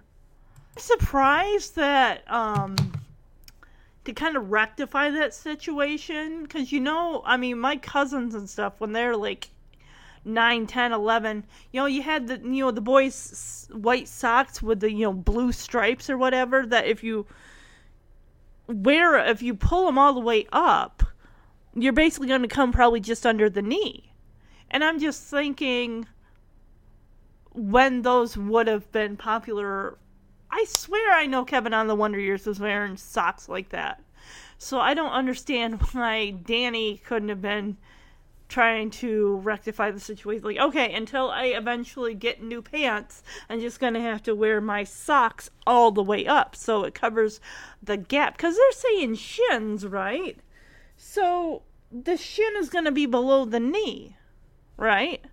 Because the thigh starts the thigh is above the knee right? So it's like the thigh is above the knee but below the hip. So what's the difference between a shin and a calf? So the shin has got to be okay so the muscle underneath your knee like that big old you know in the back that's got to be the calf and then just below that has got to be where the shin starts before you hit the ankle I'm guessing. I'm not a doctor. This is just me thinking critically about this. Poor Danny and being, you know, largely tall. He thought he was going to grow up to be a giant, and this poor kid just walked hunched over, probably getting bad posture due to it because he wanted to be hunched. He hunched over to look shorter he says, Well, I end up looking more like a giant question mark. And Michelle's like, Well, I mean, you're tall, but you're not a giant. I like that Danny turns this into a lesson about how people do have things about themselves they don't like. He says, you know, your feet might be big now, but that's just, you know, a part of going through, you know, getting older. Your body is changing at, you know, different speeds and stuff. Like, you know, um, another thing, like when people get puppies, they're like, oh, that puppy's gonna have, you know, big paws. Just look at the length and the paws. And then they hit that gangly stage where it's like your paws and your legs are like looking more adult than your, like, four month old puppy self or something like why am i comparing a puppy to michelle? I don't know. But yeah we all have the awkward stages. You know the ears that stick out to eventually your head gets bigger and your ears look normally proportioned and all that stuff. Joey makes a joke which he he learns a lesson here after this revelation. He says take a look at me michelle. I mean my head is shaped like a toe. Kids would call me towhead Joey's like, "Hey, my head is shaped like a, a, a toe." Michelle's like, "No, it's not." And I love how Stephanie's like, "Let him finish, Michelle. This should be good." he says, "You know, when I was growing up, everyone called me Towhead," and I like how Danny's like, "Joey." Towhead is a description that kids use to describe somebody with blonde hair. And he's Joey's like, get completely out of here. And DJ's like, yeah, Steph and I were called that all the time. You always, and I don't. Okay, I want to look that up where that toe headed expression came from to refer to someone with blonde hair. Yeah, yeah. Danny says towhead is an expression that people use to describe kids with very blonde hair. Joey just has this expression on his face, like he's probably thought this for years, and all of a sudden, someone come along and just blow that theory out of the water. He's like, what? Yeah, DJ's like, yeah. Stephanie and I were called that all the time in school. And Danny's like, see, Michelle, your own imagination or, you know, staring at Joey, pure ignorance can make things seem a lot worse than they really are. Michelle looks down at her feet and finally accepts it. Like, yeah, my feet aren't that bad. I mean, when they're not all pruny. And Danny says, Trust me, Michelle, you are a beautiful, normal child who will grow up to be a beautiful, normal adult. I don't care for the term normal. I really don't because it's pretty much trying to describe something that doesn't exist because normal does not exist. And as far as I'm concerned, it really doesn't. Because everyone is different and unique in their own way. So having one type of way to define an average amount of people and just saying this is the basis for what normal is and for someone to try to have to meet that criteria that just makes me think of Forrest Gump when his mother wanted to enroll him into school into regular school and they had Forrest take a test and then the principal was like oh well you see the IQ here and we have this normal line right here. Forrest is just below that. He's gonna have to go to a special school, and that's just. Ugh. I mean, I get it that Michelle's feet and her body growing at different rates and everything maybe isn't the same thing as someone's you know IQ and whatnot, but still. I don't like that term normal. I think that that needs to be removed from the English language. And Michelle's like, You promise? And Danny says, I promise. And he kisses her on the forehead and they hug. Joey, yes! That's exactly what they're saying. Your head is not shaped like a toe. It's like he's trying to wrap his head. He has probably been thinking this for years. Years! As a child. Can you imagine thinking one thing for your majority of your life and then when you become an adult and find out the one thing you thought was true is a hundred percent false? Ugh, mind blowing. I'm telling you. Okay, now he's elaborating. Like, this joke has lost its luster. He's like, you know, I always thought I had an ingrown t- forehead. What? DJ's like going, like, just go with this. You know, now that you mention it, Joey, I really could picture a big sandal on your head. And then Danny gets into it too. They start critiquing Joey. They start like touching Joey's like eyebrows and stuff. And it's like, okay, we barely even hear what they're saying. I want to see if I turn on the subtitles if it will say what they're saying over the credits and the applause. So yeah, Stephanie says, yeah, you do have kind of big eyebrows. He's like, Joey's like, okay, now you've crossed the line. He starts walking out of the girls' room as they're like poking fun at him. Are they smaller? No, but they're bluer. Michelle, what are you doing? That's ice water. Duh. What are you doing? Making a bunion Slurpee? Get out of there. No, I'm not done.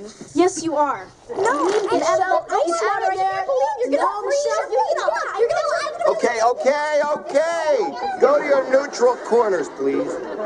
Oh, that's where all the ice went. I'm over here drinking a warm sarsaparilla.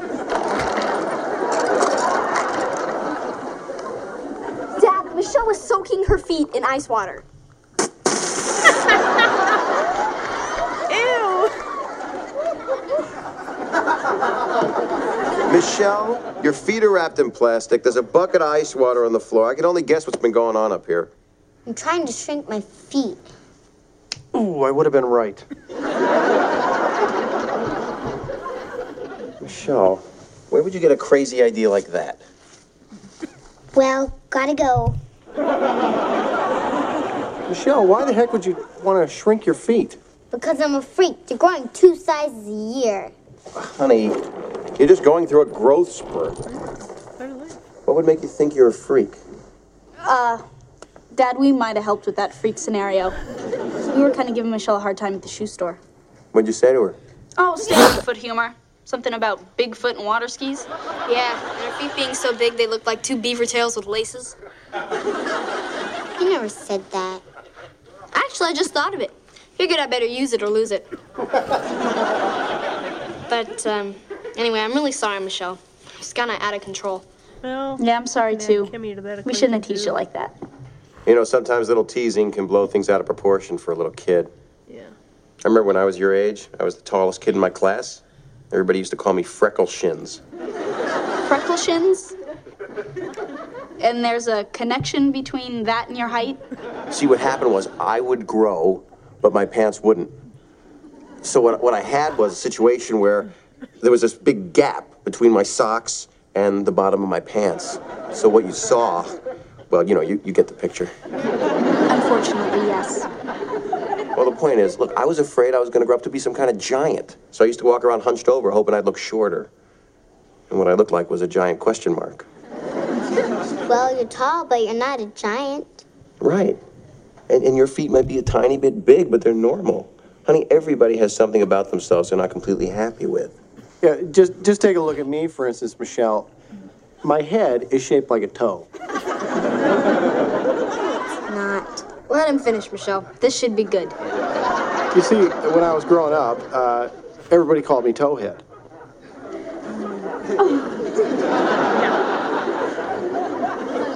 Joey, towhead is an expression that people use to describe kids with very blonde hair.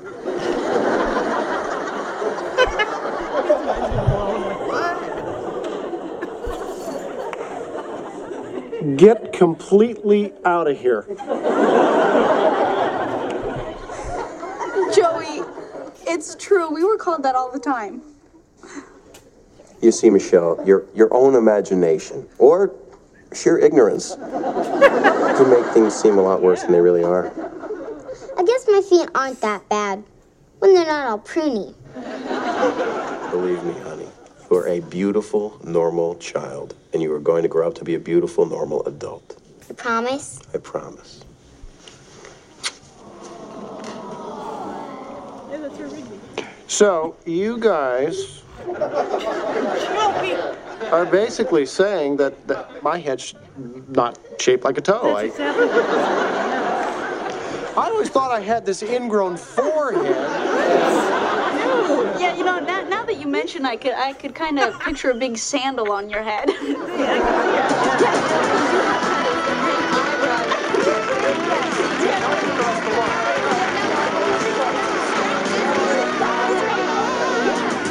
Okay, so I'm looking up the Urban Dictionary, just trying to get a definition of where towhead originated from. Thought to be a name for blonde children, coming from the word used to describe flax rope, it actually is only fitting to children with hair so light it is literally white. This color generally goes away between two to five years old.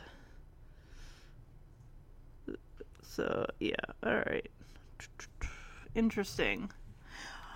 I looked at pictures of myself as a child, and I mean, I don't think my hair was like white blonde.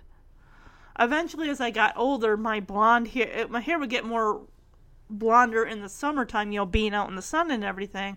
But then as I got older, it started to take on more of a brownish, like a, a dirty blonde, dishwater blonde. Now that's the term I want to find out where dishwater blonde came from. Because dishwater is just, it's after, you know, when you get ready to do your dishes, and after a while, the dishwater's starting to look a little gross and grimy, like, ugh. But yeah, that is the episode. I hope you all enjoyed this series. Weird but funny dream sequences. So for May, what I'm planning to do, of course, I'm sure I talked about at the beginning of the episode, is cover Bob Saget's birthday episode, which will be The Trouble with Danny, and then, of course, for Mother's Day this year, I will be covering college tours, and then, you know, Mother's Day next year, I'll be doing the one with, you know, a Stephanie mother related episode. And then in June is going to be the I haven't thought of the title yet. I'm sure it will come to me. But the title for the reunions, you know, high school and fraternity reunions series I'll be doing for June since this is my 20th high school reunion year. What I won't be, at- haven't heard anything about that yet. But then again, I'm I wouldn't be attending it even if I I still lived in Michigan anyway. And most of it is kids that I didn't even hang out with or had classes with but never really associated with. So. So yes, to go into more detail, so the Mother's Day episode, which I believe Mother's Day is on the 9th of May. So season 5, episode 13 of Fuller House College Tours, which aired on June 2nd, 2020. In this episode, Kimmy finds out Ramona is looking at colleges on the East Coast. She and DJ take Ramona and Jackson on a tour of Cal University. DJ tries to get Jackson enthusiastic about college and discovers he has talents that she hadn't noticed. Also, we do get a guest star, Candace Cameron Bure's daughter, Natasha. Guest stars as uh, as the character Isabel, who is part of the frat that of the college that DJ went to. And then, of course, in mid May for Bob Saget's birthday, season 5, episode 22, The Trouble with Danny, which aired May 17th, 1992. Danny is overzealous about spring cleaning. Well, you know what? He was the same way in Goodbye, Mr. Bear in season 2, and look what happened there. Yeah, Bob Saget's birthday, May 17th. Write it on your calendars, Full House and Fuller House fans. uh, you know, I was just thinking, and I thought of a fun series. I'm sure I have it because I have all my series ideas written, you know, typed out on the computer. And then I also have them in my notes on my phone. And one I thought would be an awesome one to do would be Good Girls and bad guys. And of course, one of the episodes I'm definitely thinking of is from season five, Five's a Crowd, where we meet Pete, the lead singer of the Funky Tongues. And then, of course, the other ones would be Stephanie, St- Stephanie, Stephanie related with Making Out is actually, you know what? I think they're both in season eight. Yeah, Making Out is hard to do from the beginning of season 8 and then of course you have the last episode before the series finale two-parter all stood up with andrew keegan guest starring. I just thought that would be a really cool series of three episodes to do. What do you think quinny? Does that sound like a good idea to you? She's washing her face at the moment